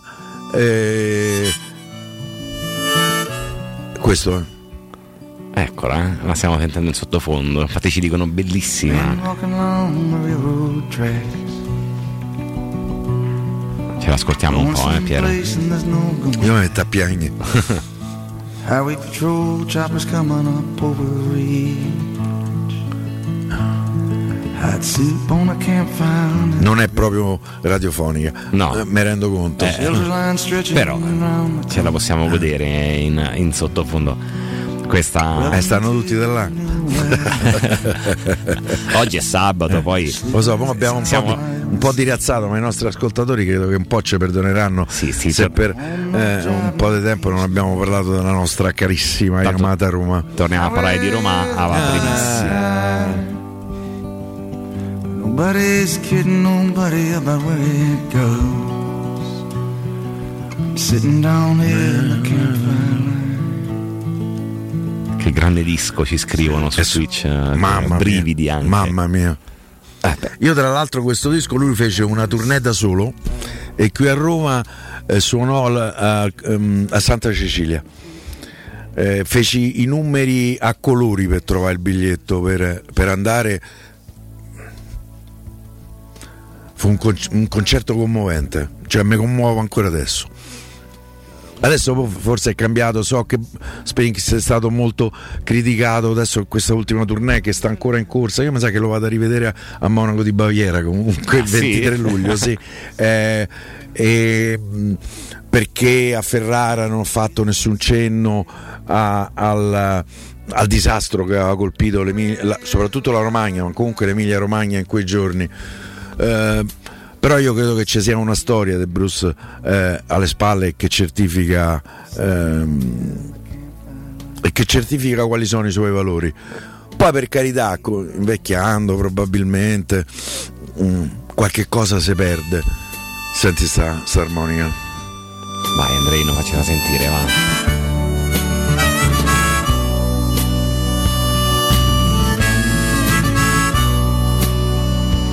Questo è ispirato al protagonista di Furore.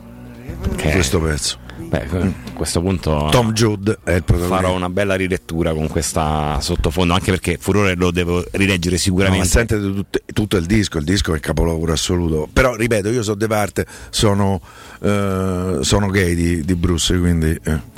Beh, eh, è un totem della musica, è veramente una cantante di quelli importanti, Piero.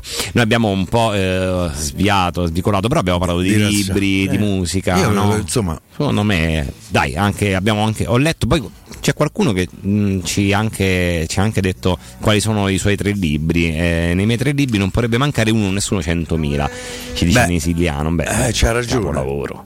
Eh, ragazzi, Pirandello è un genio ma, assoluto. ma, ma tre libri Cioè- sono proprio pochi, ragazzi. Veramente No, so pochi. niente, come tre dischi. Esatto, Cioè, non- è impossibile.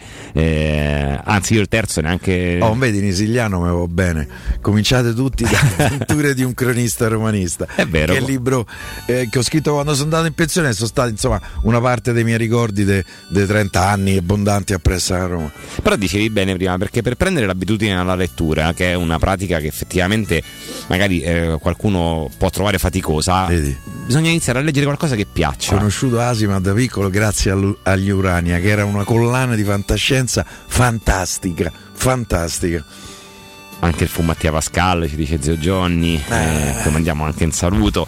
Eh, beh, i libri sono tanti, leggete ragazzi, eh, andate a leggere perché anche quando state al mare, in, in montagna, ovunque. Male non ve fa, Non fa questo mai è poco ma sicuro. Anzi, e leggi- poi ripeto, cominciate veramente, che ne so, ripeto, visto insomma eh, noi parliamo di Roma, dal libro dei Totti, da una cosa che vi interessa, che vi- magari avete un, eh, un gruppo, eh, un cantante che vi piace, ci sono i libri, eh, vi piacciono gli Stones, ce ne so quanti ve ne pare dei libri sugli Stones che vi raccontano, cioè per esempio Life, la biografia di Keith Richard, che è meravigliosa.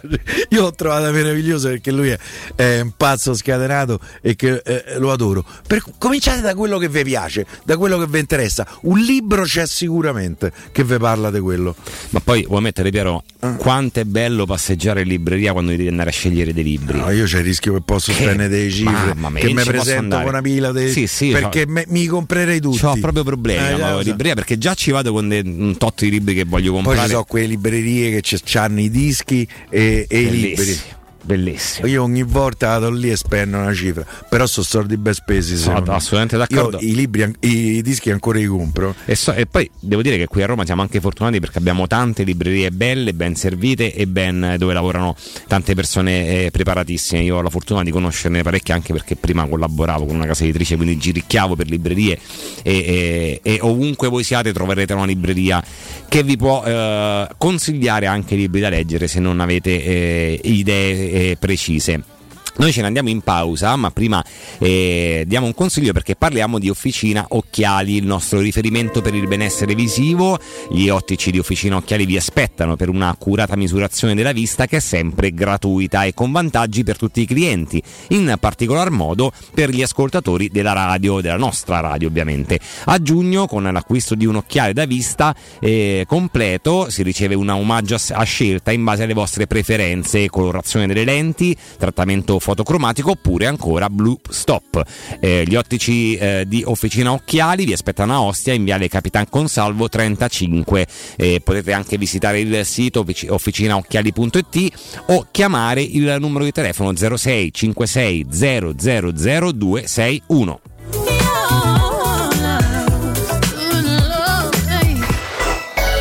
Pubblicità. Nei ristoranti Pizzeria Rigatoni troverai fritti fantasiosi tutti fatti in casa, carciofi alla giudia, carne selezione Sakura, ampia carta dei vini e della buonissima birra belga alla spina con cui accompagnare la loro ormai famosissima pinza romana, lievitata fino a 96 ore. Rigatoni, sempre aperti in via Publio Valerio 17 e in viale Valpadana 34. Prenota su ristoranterigatoni.it. In zona Ponte di Nona, la società edilizia del Golfo dispone di diversi negozi di varie metrature posizionati su strade ad alta percorrenza che collegano la via Prenestina e la via Collatina con la rete autostradale. I negozi offrono la possibilità di installare canne fumarie e vi sono ampi parcheggi nei pressi. Per qualsiasi informazione rivolgetevi al 345 713 5407 e visitate il sito www.keicalt.com. Edilizia del Golfo SRL è una società del gruppo Edoardo Caltagirone. Le chiavi della tua nuova casa senza costi di intermediazione. Guarda, è incredibile, ma, ma dove può essere andato a finire? Ero qui un attimo fa. Amore, tu l'hai visto? Ma cosa? Il letto! Non disperate! Fino al 30 giugno da Mancasa c'è la promo dei letti a scomparsa. Con le nostre fantastiche soluzioni salva spazio avrete fino al 35% di sconto a seconda della collezione scelta. Mancasa a Roma in via dell'Omo 101 e via Laurentina 779. Mancasa.it Ehi, ma che ci fai al supermercato Bendata? Trovo il risparmio a occhi chiusi. Davvero facile da Iper la spesa. Certo, con la bella stagione del risparmio trovi offerte come birra Tuborg da 0,66 a 99 centesimi, pasta barilla assortita da 500 grammi a 79 centesimi, petto di pollo a fette 79 centesimi letto. Offerte valide dal 22 giugno al 5 luglio. Vieni anche tu da Iper la spesa con la Magnificard. Approfitta delle offerte.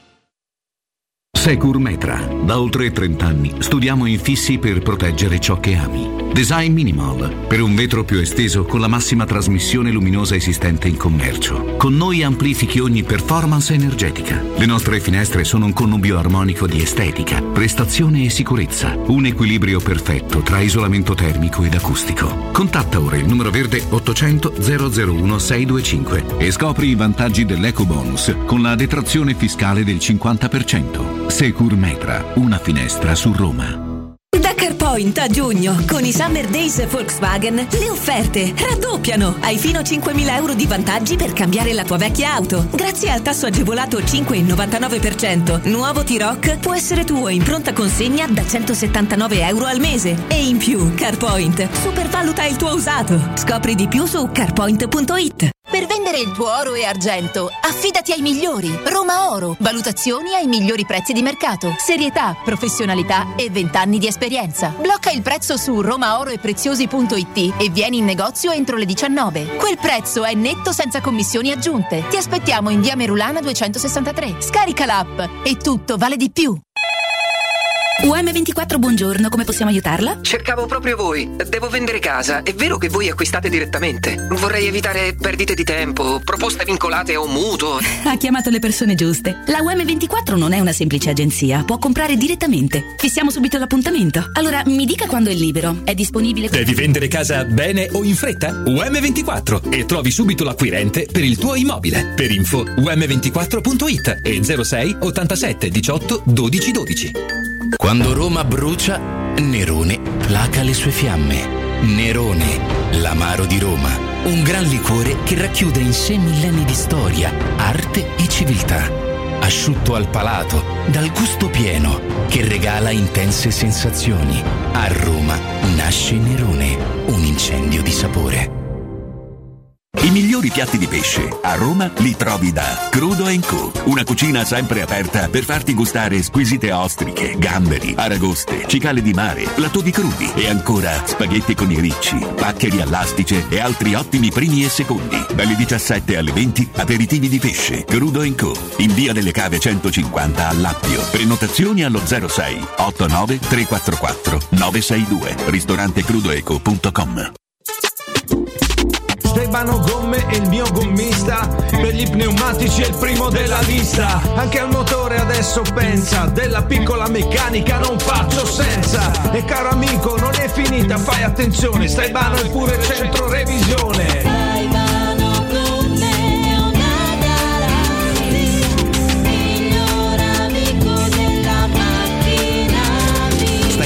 Staibanogomme.it Tagliandi completi e ricarica aria condizionata. Devo arredare la mia casa nuova, ho bisogno di tutto l'arredamento di qualità e il prima possibile. Vai da Arte, sono in promozione su tutto l'arredamento con sconti fino al 50% e te lo consegnano entro 10 giorni. Io ho comprato la mia nuova camera da letto a 96 euro in 24 mesi, anche con trasporto e montaggio inclusi. Arte.it, con l'H davanti. Arreda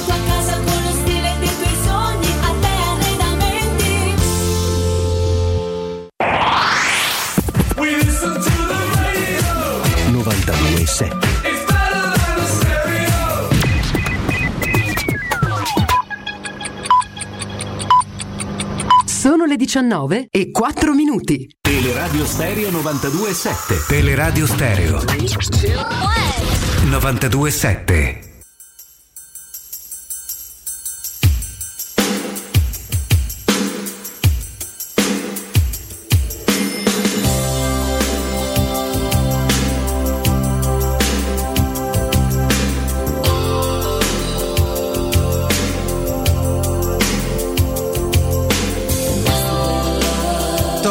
diretta sui 92.7 di Teleradio Stereo, Alessandro Ricchio, Piero Torri con voi fino alle ore 20. Non siamo da soli perché c'è con noi Gabriele Chiocchio, vice direttore di Voce Giallorossa, a cui diamo la buonasera e il benvenuto. Ciao Gabriele.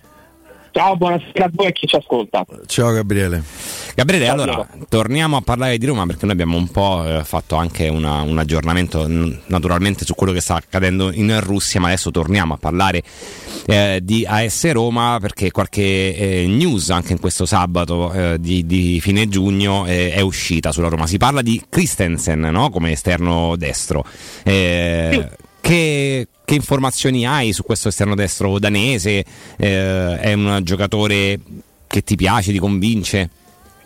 Ma non, non l'ho visto tanto, non ho visto tantissime partite del Leeds, nonostante sia un appassionato eh, di Premier League, quello che eh, posso dire è che sembra un calciatore più difensivo che offensivo, no? E che quindi è difficile immaginarlo come quinto eh, con una difesa a tre. Quindi mi viene da pensare che andando a prendere un calciatore come, come Christensen si possa avere un'idea, almeno potenziale, di tornare a una difesa a 4, vista anche l'abbondanza poi di centrali che si stanno accumulando, perché ci sono Mancini, Smalling e Ndika, eh, c'è ancora i Bagnets, si parla del ritorno in prestito di Llorente sempre dal Leeds, Kumbula infortunato, eh, per cui si potrebbe anche pensare di, di- di- di ripassare a 4 con Christensen. No, però Gabriele, se c'hai sei centrali io faccio fatica a credere che Roma torna a 4. Eh, Sì, però- no, non va dimenticato che pure Cristante volendo eh, può giocare a 3 al centro eh, dei tre. Ehm, io credo che invece le indicazioni del mercato portino a pensare che Roma continuerà a giocare a 3. Sì, però Magari mi sbaglio, eh. No, no, per carità, eh, anche perché il ritiro deve ancora iniziare, quindi figuriamoci, qui siamo all'ipotesi delle ipotesi. Il punto è che questo Christensen non mi sembra un calciatore adatto a fare l'esterno a tutta fascia, perché se giochi a tre poi gli esterni devono fare un, un certo tipo di lavoro che Christensen non mi pare abbia nelle sue corde, lui è un calciatore più, più fisico, più murignano, vole- volendo degli esterni che ci sono, quindi magari si prende Christensen e giustamente dici tu, ci sono tanti centrali, quindi si può pensare di giocare a tre, magari un centrale la via. No, Però- magari ah, se- secondo me anche Smalling, che è indiscutibilmente il leader difensivo della Roma, secondo me Smalling e Smalling a 3, a 4 fa un po' più fatica. Soprattutto Vero, ma anche Mancini. perché non c'ha vicino un diciamo il Vierkud della situazione di tanti anni fa. Ehm, Se, se devo trovare eh, una- un limite ai centrali della Roma, se dovesse partire i Bagnets e la mancanza di velocità, non c'è nessuno velocissimo. Secondo me a tre stretti con i due esterni che comunque poi vanno a formare una linea a 5, secondo me un po' eh, Smalling per me è meglio a 3 che a 4. Non so, non so te che ne pensi. Ma tutti i centrali che la Roma ha, tolto Indica che, che va un po' visto, sono meglio a 3 che a 4 per quanto mi riguarda, anche i Bagnets, lo stesso Mancini, però se parliamo appunto di Christensen, eh, secondo me coccia un po' con quel modulo, poi magari mi sbaglio e si trova una soluzione diversa, che ne so, magari Anche se lì destra. in questo senso ti dà ragione, anche se lì che è più uno da 4 che da 3. Esatto, quindi magari possono essere intervenute più necessità numeriche o di altro tipo che prettamente tattiche. Parlando, se dobbiamo parlare di Christensen, diciamo questo, ho provato ad allargare il discorso, giustamente dici tu, i centrali della Roma sono più adatti al gioco a tre, vedremo un po' cosa, cosa farà Mourinho, però se tu cambi da Karsdorp a Christensen ricominci un po' il discorso sugli esterni, anche perché lo stesso Karsdorp era- nasceva con un terzino molto offensivo a 4 che si nutriva di sovrapposizioni. Sì, con Fonseca sì. si, è, si è trasformato in un quinto il primo anno con un certo, il primo anno, parlo l'anno di Fonseca, con un certo rendimento e poi con un rendimento che è andato un po' scemando al di là poi delle questioni extracampo di cui eh, si è parlato durante quest'anno. Sì, queste Eh, sono. Quindi parte Casdorp, io devo immaginare. Io credo che la Roma lo voglia vendere. Non so se troverà qualcuno disposto a dare i 12 milioni che chiede. Credo che la Roma si possa accontentare anche di meno, tipo 7-8. Lui a bilancio, Kasdorp sta a un, Non sta tantissimo. a un paio credo- di milioni, mi sa. Sì, vero? 2 milioni, 2 milioni e 8 forse.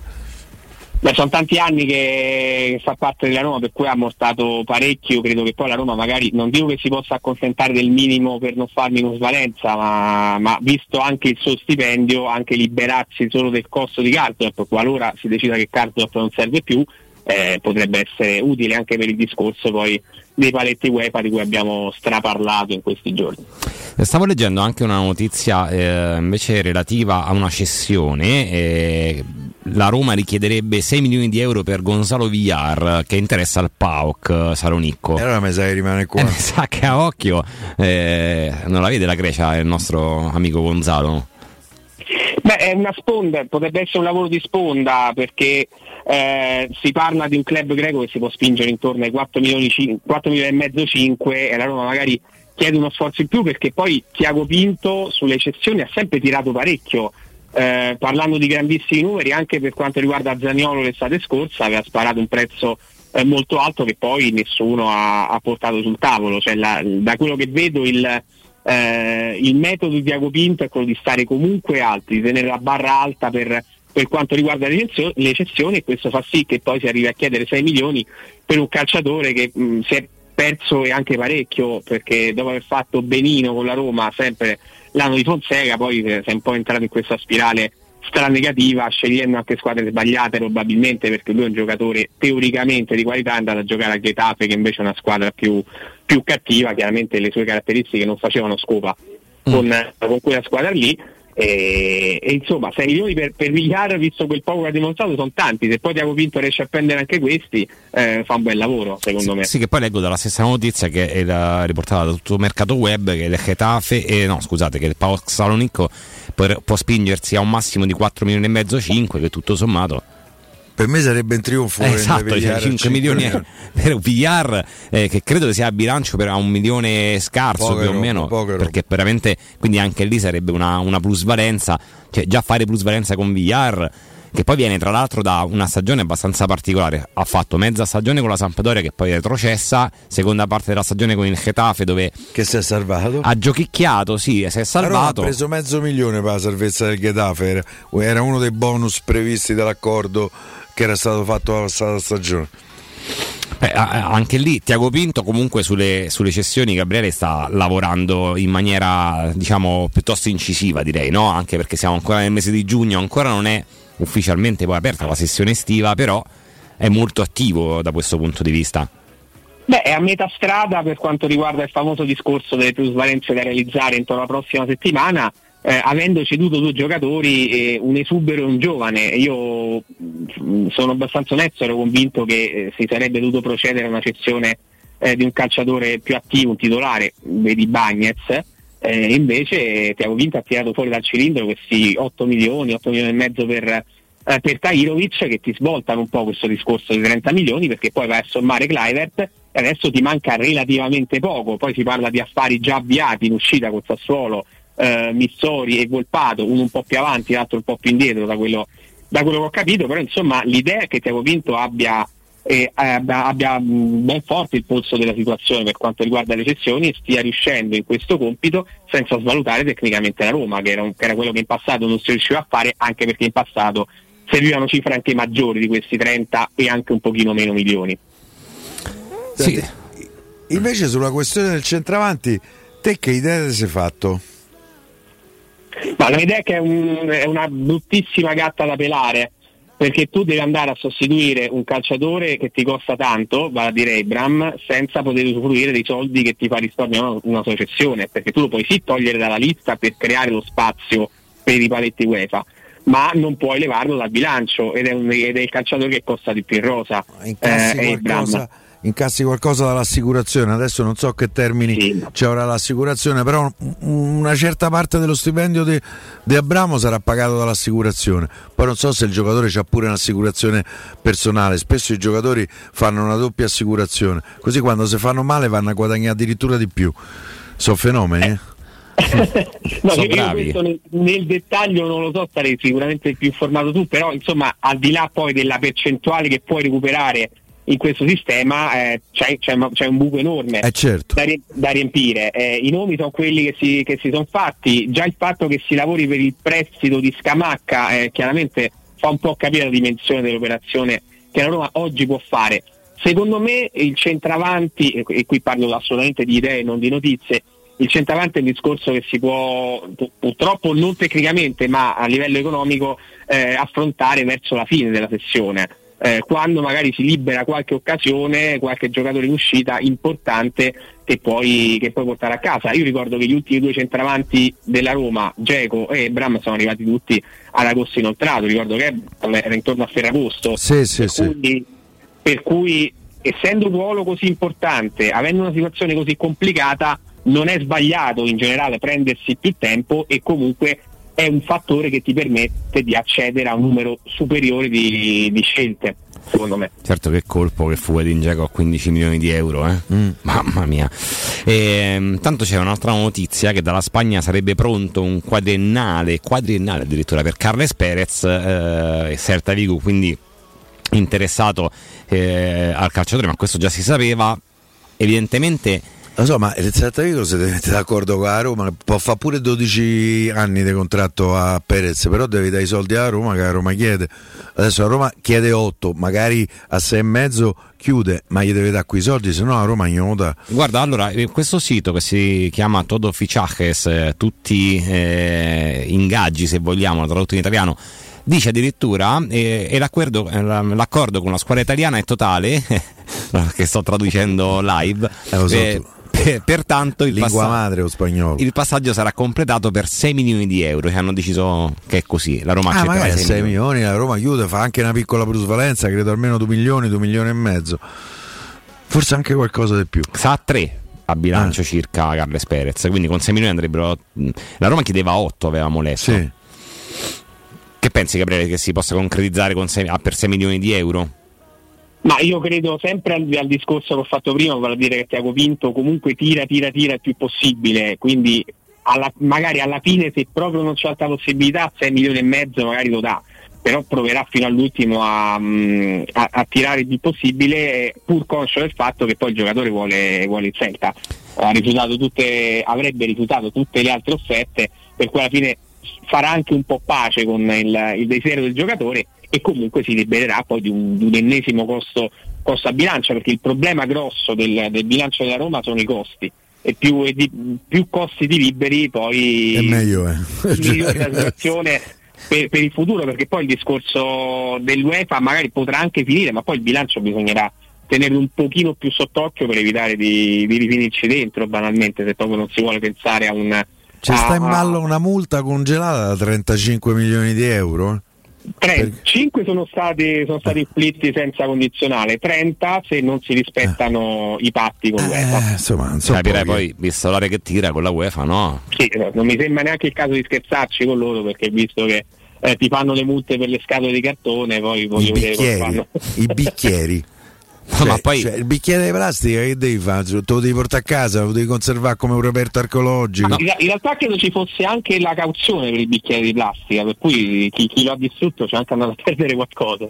Ah, cioè, guarda, c'era un, un Twitter, eh, un tweet, scusate, di, eh, che mi ha fatto ridere. Consegniamoci, no? Tutti noi che abbiamo rotto scatole di cartone, eh, an- andiamo lì a consegnarci perché. Costituimose. sì, sì, esatto, eh, eh, costituimmo. L'ha sì. scritto Valerio Massa- Valerio Mastrandrea. Mastrandrea, ovviamente, che, che fa veramente ridere. Tra l'altro non l'abbiamo commentato a Piero, proprio perché non volevo eh, rovinare questo sabato di, di- di serenità, però eh, lo commentiamo anche insieme a te Gabriele, dalla Spagna filtra che la UEFA, eh, la, sì, la UEFA, la UEFA aveva già escluso Murigno dalla Football Board prima della sua lettera di dimissioni a Boban. Eh, eh, ma non avevano detto a nessuno. però. Eh no, forse...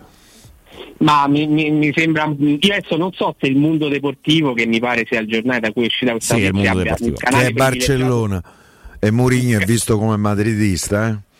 Per sì, cui- però volevo fare un altro discorso, nel senso che magari, non so, probabilmente no, è un canale privilegiato con l'UEFA, perché questa è una di quelle comunicazioni stile pappappero che però non puoi dare uh, ufficialmente, allora fai dare a qualcuno, cioè almeno in Italia ragioneremmo così, io ho ragionato così perché div- diventa veramente secondo me una questione anche di basso livello, perché comunque Mourinho ha preso una decisione che fatico a non legare a quanto accaduto con la, con la squalifica di, di quattro giornate. Poi far uscire questa cosa vuol dire no, abbiamo ragione noi, in realtà eh, l'abbiamo cacciato noi, mi sembra un po' la fidanzata, che ci siamo lasciati, ha lasciato lui, l'ha lasciata lei, veramente un discorso di, eh, di, di basso livello. Al di là del fatto che poi secondo me Mourinho della squalifica in sé materialmente eh, se ne farà un'ampia ragione, anzi avrà modo di saltare quattro conferenze stampa, cosa che non gli è mai dispiaciuto eh, fare durante l'anno, è più un fatto di principio e di orgoglio perché evidentemente non, e parlo della sua decisione di lasciare il football board, evidentemente non, eh, non riteneva corretta quella sanzione a fronte dei, dei fatti accaduti nel parcheggio a Budapest. Si capisce poi perché la UEFA abbia studente avvelenato con la Roma, no? Eh, la Roma che si mette lì poi. Allora, diciamo che eh, abbiamo visto eh, Lina Sologu che fa parte della ECA, i Fritkin che parlano con Seferin, eccetera, gli accordi della Roma per rispettare i paletti del fair finanziario. Una Roma mi sembra comunque lo scolaretto eh, tutto a modino, tutto bello pettinato e sistemato con il grembiule stirato davanti alla UEFA proprio perché si sta impegnando a rispettare i paletti imposti da questo fair play finanziario che tra l'altro ribadisco, non, anzi ricordo, non riguarda solo la Roma ma anche altre squadre, solo che sembra che la, solo la Roma debba poi eh, rispettare questi paletti, però mi sembra un po' troppo severa la UEFA con la società giallorossa, forse è il caso anche di, di- di valutare quantomeno una, una politica, una strategia di comunicazione un po' diversa secondo voi, chiedo a te Piero e a te Gabriele. Vai Gabriele. Eh, ma guarda, sulla comunicazione io francamente non ho, non ho un'idea precisa, nel senso che sì, tu puoi fare il comunicato più duro del mondo, ma l'UEFA dice ok, ti tieni le quattro giornate e 100 e rotti mila euro di multa che ti ho dato. Eh, la comunicazione se- e, e la Roma, questa Roma qui, lo ha fatto tanto, è più una questione di protezione verso i propri tifosi che in maniera anche brutta sono anche la propria clientela. No? Quindi mostrarsi presenti verso chi, chi ti vuol bene e chi ti paga ti porta un vantaggio, non credo che porti automaticamente un vantaggio nei confronti dell'istituzione. Poi io francamente eh, non trovo, cioè, ve- vedo che l'UEFA ha avuto un atteggiamento molto duro nei confronti della Roma, anche paragonando le pene inflitte rispetto a quelle inflitte a West Ham, eh, dopo una partita in cui dei tifosi hanno ferito un calciatore avversario. Cioè, non trovo una proporzione tra... C'erano stati giornata- scontri durissimi prima della partita tra le Sì, due ma io tifoserie. Parlo, parlo della partita dove sicuramente lui fa giurisdizione, no? Perché poi si può discutere. Eh, lì c'è stato un calciatore ferito, il West Ham eh, ha una partita fuori casa con i senza i tifosi e una con la condizionale. La Roma ha una partita fuori casa senza i tifosi, cioè siamo uno e mezzo a uno, mi sembra, mi sembra un po' pochina come spro- sproporzione visto, che, visto quello che è successo in campo. Però eh, io fatico a trovare un movente dell'UEFA contro la Roma perché se per quello che succede in Italia uno può fare una serie di collegamenti, volendo essere anche un po' eh, complottista, passatemi il termine, ma mm, lo, lo utilizzo eh, appositamente in modo esagerato. Con l'UEFA non capisco cosa la Roma abbia, abbia fatto di male e quali persone teoricamente nell'UEFA possono averla, avercela con la Roma. Questo è il discorso che mi fa stare un po', un po' strano rispetto a quello che è successo. Ma io credo che ci sia qualche cosa anche contro il calcio italiano, ciclicamente eh, travolto da scandali eh, piuttosto pesanti, penso a Calciopoli, eh, penso alle scommesse degli anni Ottanta, eh, penso all'ultima vicenda della Juventus. Eh, io credo che in qualche maniera eh, l'UEFA non ami troppo il calcio italiano. Eh, e allora, mh, quale modo migliore che prenderselo, eh, che prendersela eh, con la Roma? Perché non è di oggi. Io, se penso alla semifinale di Champions League di qualche anno fa, qualche anno fa 2018, con il Liverpool, i, li- i due eh, eh, arbitraggi eh, contro i Reds furono sc- no, definirli scandalosi è poco. Se penso all'arbitraggio col Borussia Mönchengladbach nel girone, all'andata un rigore per fallo di faccia di Smalling e al ritorno un gol dato con pallone uscito dalla linea del fallo laterale. Eh, ma quanti, quanti episodi ci sono stati eh, di questo tipo? Io credo che sia un problema più, cioè più eh, del calcio italiano. Io credo che, per esempio, la Roma eh, a Budapest abbia pagato eh, la vicenda della Juventus. Può sembrare paradossale il patteggiamento fatto eh, e festeggiato come un successo bisogna difendere il brand della Juventus eh, come ha gridato eh, il presidente del Federcalcio Gravinia nonché vicepresidente UEFA. Eh, che la Roma in qualche misura abbia pagato anche quello. Guardiamo quello che è successo alla nazionale under 21, ragazzi. L'arbitraggio dell'altra sera, se io sto in campo in giocatore, mi radiano dal calcio per, tu- per sempre. eh. Sì, però per- magari l'Italia è, è la squadra della PGC, per cui ok, ma eh, nel momento in cui eh, eventuali malcostumi del calcio italiano sono comunque eh, confinati all'interno di determinate squadre, hai parlato della Juventus, non capirei il, nesso di prendersela con una squadra che non c'entra niente e che per fortuna ed orgoglio di- dei romanisti in queste cose non è mai entrata. Magari il patteggiamento è piate va a Roma, eh, no? Eh, ma me- cioè, nel senso mi, mi fatico a capire il perché, non sto dicendo che sta dicendo una fesseria ovviamente, ma non, non trovo il legale perché prendersela con la Roma, perché la tu dici la Roma rappresenta il calcio italiano, ma non è che è il calcio italiano che ha fatto qualcosa, Nel- in quest'ultimo caso specifico, per esempio la Juventus, allora prenditela con la Juventus se proprio te la devi prendere e devi, devi fare delle Eh riduzioni. no, ma il brand della Juventus va salvaguardato. Così ha detto Gravina. Quello sempre e comunque, chiaramente. Eh, per loro però, cioè, a me francamente per gli altri. eh, mi interessa relativamente. Però Gabriele, noi ti ringraziamo per, questo, per la tua disponibilità. Figurati, grazie a voi, alla prossima. Grazie Gabriele, buon Ringraziamo lavoro. Ciao ciao. Gabriele Chiocchio, vice direttore di vocegiallorossa.it. Intanto Piero ha parlato anche l'agente di Iorente. Stiamo ancora parlando, eh, parlando, speriamo di concretizzare il ritorno in giallo-rosso. Queste le parole a Roma. Press.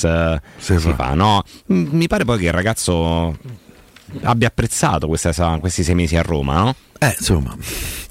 Credo che- eh, insomma, solo a vedere lo stadio dove ha giocato qui a Olimpico, eh, credo che un giocatore se è fatto di pelle eh, e non è un robot, eh, credo che non possa che apprezzare. Anche se te devo dire, lui giocava a Leeds, Leeds c'ha una grande tifoseria. Bella tifoseria, sono stato in quello stadio, devo dire che Devo dire che mi sta poco simpatica, però Sì, sì, sono d'accordo, è una bella tifoseria. Ma lui è anche un buon difensore, tra l'altro, mi sembra uno di quelli affidabili. Tra l'altro to- aveva tolto il posto ai Bagnets per un uh, momento, evidentemente Sì, a, a Mourinho dava più garanzie eh, lo spagnolo rispetto al, al brasiliano. Però è un uh, difensore affidabile, ecco, mi dà, mi dà questo senso di affidabilità che non, uh, non mi dispiace perché poi, soprattutto in difesa, soprattutto visti anche alcune. Ah, poi un giocatore mi ha convinto perché quando sta in campo mi dà l'idea che pensa, eh, pensa calcio, che è già un bell'inizio. Poi magari non sempre riesce a mettere eh, in pratica quello che pensa, però è uno che pensa. E per me è un vantaggio. Sì, sì, giocatori poi calcisticamente intelligenti sono sempre utili, su questo eh, pochi dubbi. Ce ne andiamo in, per- in pausa, in break per l'ultima pausa insieme. Prima però, se stai pensando di vendere il tuo oro, il tuo argento, lo puoi fare in modo facile e sicuro. Puoi bloccare il prezzo direttamente dal sito romaoroepreziosi.it oppure recarti in sede in via Merulana 263 o telefonicamente chiamando il numero 06 4874 701. Roma Oro assicura il trattamento migliore della capitale e i prezzi indicati sono netti senza alcuna commissione aggiunta. Scopri condizioni ancora più vantaggiose scaricando l'app Roma Oro e Preziosi che trovi in via Merulana 263 a Roma. Pubblicità. Nel cuore dei Parioli, uno dei quartieri più esclusivi ed eleganti della capitale, la società Mnemosine dispone di un edificio di pregio con ampia scelta di appartamenti e uffici di vari tagli, tutti rifinitissimi e perfettamente ristrutturati, dotati di impianti autonomi di acqua calda e riscaldamento, pannelli solari e fotovoltaico. La posizione è strategica, il prestigio e la cura dei dettagli fanno di questo edificio un ottimo investimento. Per qualsiasi informazione rivolgetevi al 345 713 5407 e visitate il sito www.kcult.com. Mnemosine SRL è una società del gruppo Edoardo Caltagirone. La tua casa senza costi di intermediazione. Pronte? Estate? E via! Da Valentino concessionaria Volkswagen, speciale weekend pronta consegna, con oltre 5.000 euro di vantaggi, tasso promo, tech pack omaggio su Polo, T-Cross e T-Rock e design pack su Taigo, un'occasione unica ed irripetibile. E su oltre 1000 auto usate certificate di tutte le marche, extra sconto fino a 2000 euro. 24-25 giugno, porte aperte Valentino. Con catering, eventi e gelato artigianale non stop. In via Tiburtina 1097, via Prenestina 911, via Tuscolana 1233, via Paisiello e Largo Lanciani. ValentinoAutomobili.it Da Conad e Conad Superstore, grande convenienza! Con tanti prodotti, numeri 1! Fino al 2 luglio, lavastoviglie Fairy, in pastiglie o gel, vari tipi, 8,99 euro, solo per i titolari di carta insieme Conad. Se la creatività è la tua passione, falla diventare una professione. Partecipa agli Open Days della Scuola Internazionale di Comics per avere il 30% di sconto sul costo di iscrizione. Per tutto il mese di giugno, ogni venerdì, non perdere le lezioni di prova gratuite. 9 giugno, illustrazione e fumetto. 16 giugno, animazione e sceneggiatura fumetto. 23 giugno, graphic design. 30 giugno, videogame e 3D artist. Scopri il programma e prenota il tuo posto su www.scuolacomics.com. Ricorda, noi siamo la Comics. Marco, ti manca ancora molto. 5 minuti ancora, mamma, ti prego. Da quando l'abbiamo ristrutturato con la nuova ITC, trovare il bagno libero è un'impresa. Eh già, hanno fatto un ottimo lavoro e in una sola settimana, comprese opere di muratura ed idraulica. Sì, perché la nuova ITC non è solo il comfort della climatizzazione e del riscaldamento, ma anche di un fantastico bagno. Contatta la nuova ITC allo 06 52 35 05 19 o su nuovaitc.com. Chi si prenderà cura di chi ami? Non è mai una scelta facile. La Resilienza, comunità alloggio per anziani. I tuoi cari accolti in un ambiente confortevole e assistiti da infermieri, OS ed educatori professionali che mettono al primo posto il rapporto umano. I primi tre mesi a 990 euro. La Resilienza a Roviano, Anticoli Corrado, Roiate, Subiaco e Fiuggi. Chi ama? Chiama il 388 36 81 446 oppure visita laresilienza.it. Il sistema costruttivo Brick è utile perché si movimenta facilmente, è utile perché consente i tempi certi di realizzazione, è utile perché si costruisce a secco ed offre le pareti pronte in 8 ore finite e tinteggiate, è utile perché è certificato per sostenere qualsiasi carico con qualsiasi sistema di fissaggio, è utile a tutti perché è un manufatto realizzato con una percentuale di polimeri provenienti da materie plastiche riciclate e quindi è utile all'ambiente. Il sistema costruttivo Brick rispetta i criteri minimi ambientali ed è un prodotto Prefedil. Luca, quest'anno non ho voglia di fare le solite vacanze. E cosa vuoi fare? Non saprei, ho voglia di girare, vedere posti diversi e fermarmi dove mi piace. Ma allora prendiamo un camper. È vero, così ogni giorno ci possiamo svegliare in un posto diverso. Da Tecno Caravan, via Pontina 425 a Roma Spinaceto, camper nuovi, usati ed anche a noleggio. Info WhatsApp 327 186 83 92. Cercaci anche su tecnocaravan.com. Quando Roma brucia, Nerone placa le sue fiamme. Nerone, l'amaro di Roma. Un gran liquore che racchiude in sé millenni di storia, arte e civiltà. Asciutto al palato, dal gusto pieno, che regala intense sensazioni. A Roma nasce Nerone, un incendio di sapore. Showroom del Materasso apre a Roma il quinto punto vendita in via di Mezzocammino 219 vicino all'Eur e alla raccordo anulare. Potrai trovare tutte le collezioni di letti e materassi di Dorelan, l'azienda leader nel settore bedding. Visita il sito showroomdelmaterasso.com per trovare il punto vendita più vicino a te o chiamalo 06 50 98 094. Sconti ed omaggi per gli ascoltatori di Teleradio Stereo. Allora, mezzo litro di latte, Il 50%. mezzo chilo di farina 50%. e mezzo limone. 50%. Ma insomma, perché ripeti sempre 50%? Perché da Ottica Salvagente acquistando un occhiale da vista c'è il 50% di sconto su tutte le montature. Tutte, tutte? Certo, Ray-Ban, Ferragamo, Calvin Klein e anche Persol, Porsche e Oakley. Ma sbrigati, la ricetta la fai un'altra volta. La promozione montature e sconto 50% è valida solo a giugno. E gli indirizzi? Su otticasalvagente.it. Teleradio Stereo 927. Haven't heard back in a couple of days. I'm in my bed and texting you, hey, can I come over? Intanto c'è un'ultimissima ora con Prigozin che dice ordine di ritirata per evitare bagno di sangue. Questo è quello che leggiamo. Poi su Repubblica invece il presidente bielorusso Lukashenko dice Prigozin ha accettato di fermare la brigata Wagner, Piero. Quindi era un bluff. 24 ore di to- totale sì, follia, sì. eh, se vogliamo, eh. perché eh, c'era una marcia in corso verso Mosca e eh, così apprendiamo da Scarigi 24 con Prigozin che ripeto ha detto ordine di ritirata Vabbè, questo- per evitare bagno di sangue. Diciamo che eh, Quindi si è fermato tutto, fanno marcia indietro i carri armati. Dovrebbe essersi fermato tutto. eh, considera che alcuni quotidiani ancora non sono riusciti ad aggiornare con le ultime notizie, però eh, questo è quanto apprendiamo. Quindi eh, la marcia stava proseguendo verso Mosca. E addirittura c'era stata poi una dichiarazione di Zelensky in cui aveva detto Putin è andato via, si nasconde, eh, però ecco l'ultima notizia parla appunto della brigata Wagner che ferma la sua marcia e, e- e, diciamo Prigozhin ha ordinato di eh, ritirare eh, le truppe, al, diciamo il ritiro delle truppe per evitare, ripeto, bagno, un bagno di sangue. Questo è quanto eh, emerge dall'ultima ora. Adesso mh, quello che possiamo fare sicuramente è rimanere eh, diciamo sempre aggiornati. Fino alle 20 sicuramente lo faremo noi insieme a voi eh, e poi attendere gli sviluppi di questa situazione che speriamo possa essere una buona notizia, Piero, perché mm, che fosse delicata la situazione era abbastanza evidente, e soprattutto questa marcia poi inesorabile verso Mosca. Eh, abbiamo anche avuto in collegamento il professor Ricci che ci spiegava come la dichiarazione di un golpe di Stato che parte da 1300 km di distanza Era abbastanza singolare. era abbastanza singolare, singolare perché dava tutto- Oltretutto che viene annunciato eh, il golpe. Di solito il golpe si fa e poi eh, si dice abbiamo fatto il golpe.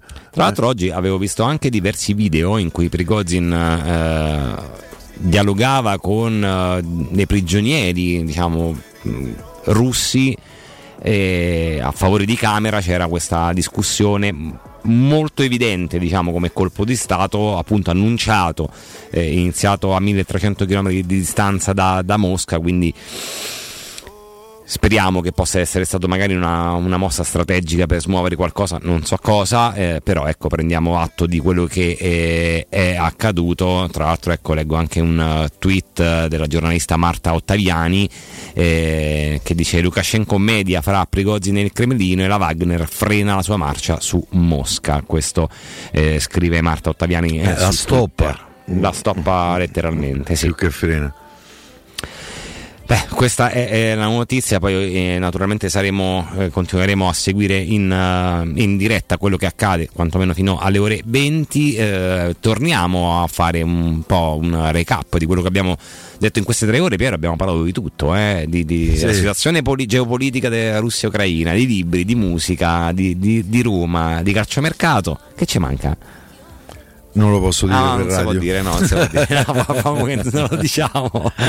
Però si può capire. Sì, mi sa che comunque se- è arrivato lo stesso.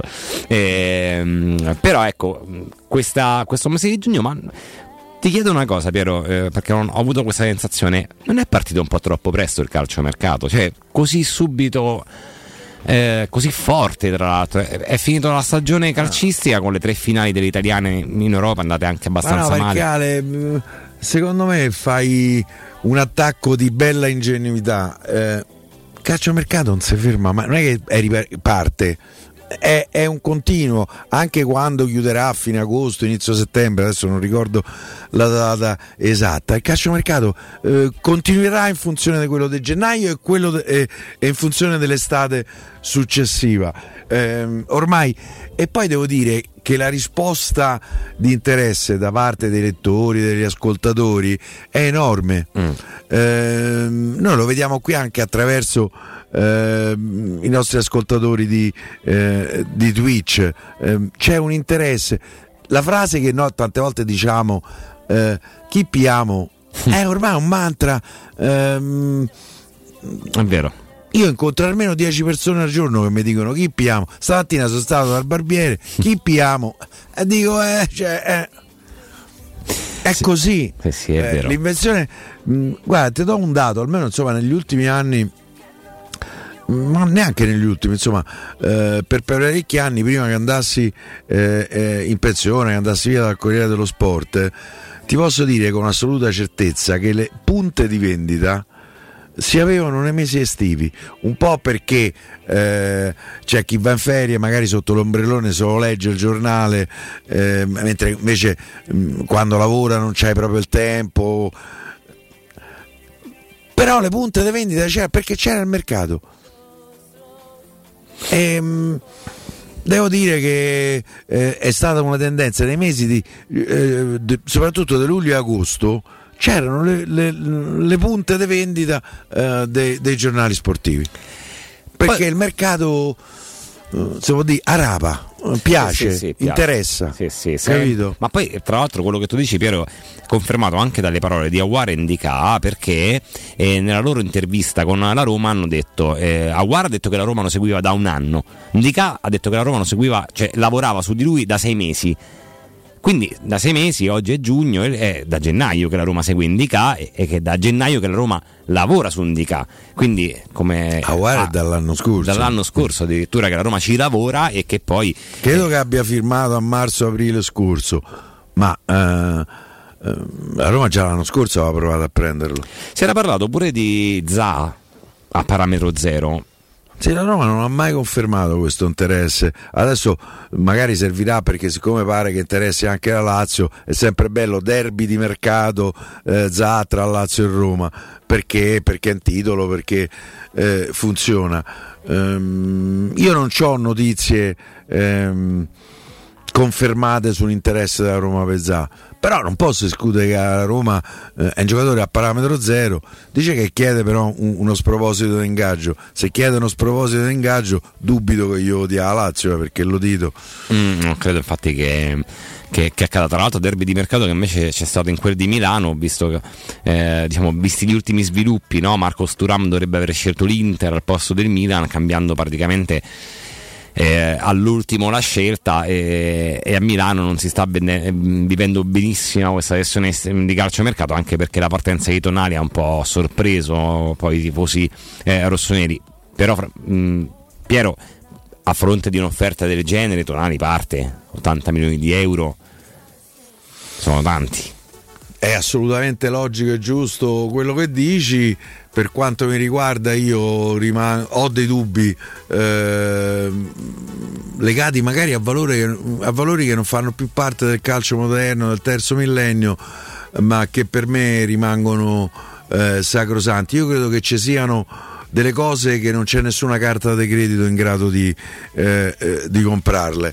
Eh, poi giustamente dice vabbè ti offrono 70-80 milioni per tonali lo vendi però io credo eh, che poi alla lunga se tu togli l'anima vendi l'anima a, eh, di una società eh, vendi la sua pelle, vendi le sue radici, vendi le sue tradizioni. Io credo che alla lunga è, è- una scelta che le società pagheranno.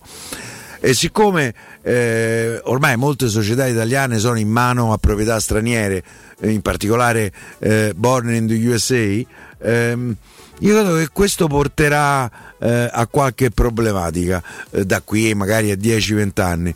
Ehm, io credo che quello che ha fatto il Milan quest'anno, dando il ben servito a Paolo Maldini, cioè la storia del Milan, un giocatore credo che abbia vinto 5 Champions League solo per parlare eh, eh, delle Champions no credo ha vinto 5 Champions League ehm, e aver venduto un ragazzo che mh, quando stava a Brescia volle fortissimamente il Milan perché disse io sono un grande tifoso del Milan io credo che alla fine questo distacco che si crea fra il tifoso no? e, eh, e la società e l'azienda, mi viene da dire, perché ormai eh, vengono definite aziende, io credo che alla lunga le società, le aziende lo pagheranno. E siccome resto convinto che la grande cassaforte di eh, qualsiasi società, grande, media, piccola, siano i soldi dei, dei, eh, dei tifosi, non va mai dimenticato che il botteghino, i soldi, chi li porta? Merchandising, chi li porta? I diritti televisivi, arrivo a dire, chi li porta? I tifosi che si abbonano, so tutti i soldi dei tifosi. Ecco, io quei tifosi, quelli che eh, no- mai, non ti lasceremo mai sola, che macinano chili- chilometri, che, che vivono con un in- mm, con un'intensità emozionale straordinaria il rapporto con la propria squadra, io credo che quei tifosi tu li devi rispettare. Se non li, non li rispetti, poi magari cambiano le generazioni eh, e, e quindi cambierà il rapporto. Io credo che tu a- a- alla lunga eh, lo, lo pagherai. E io sono convinto che il Milan quest'anno pagherà questa offesa alla sua storia che ha fatto.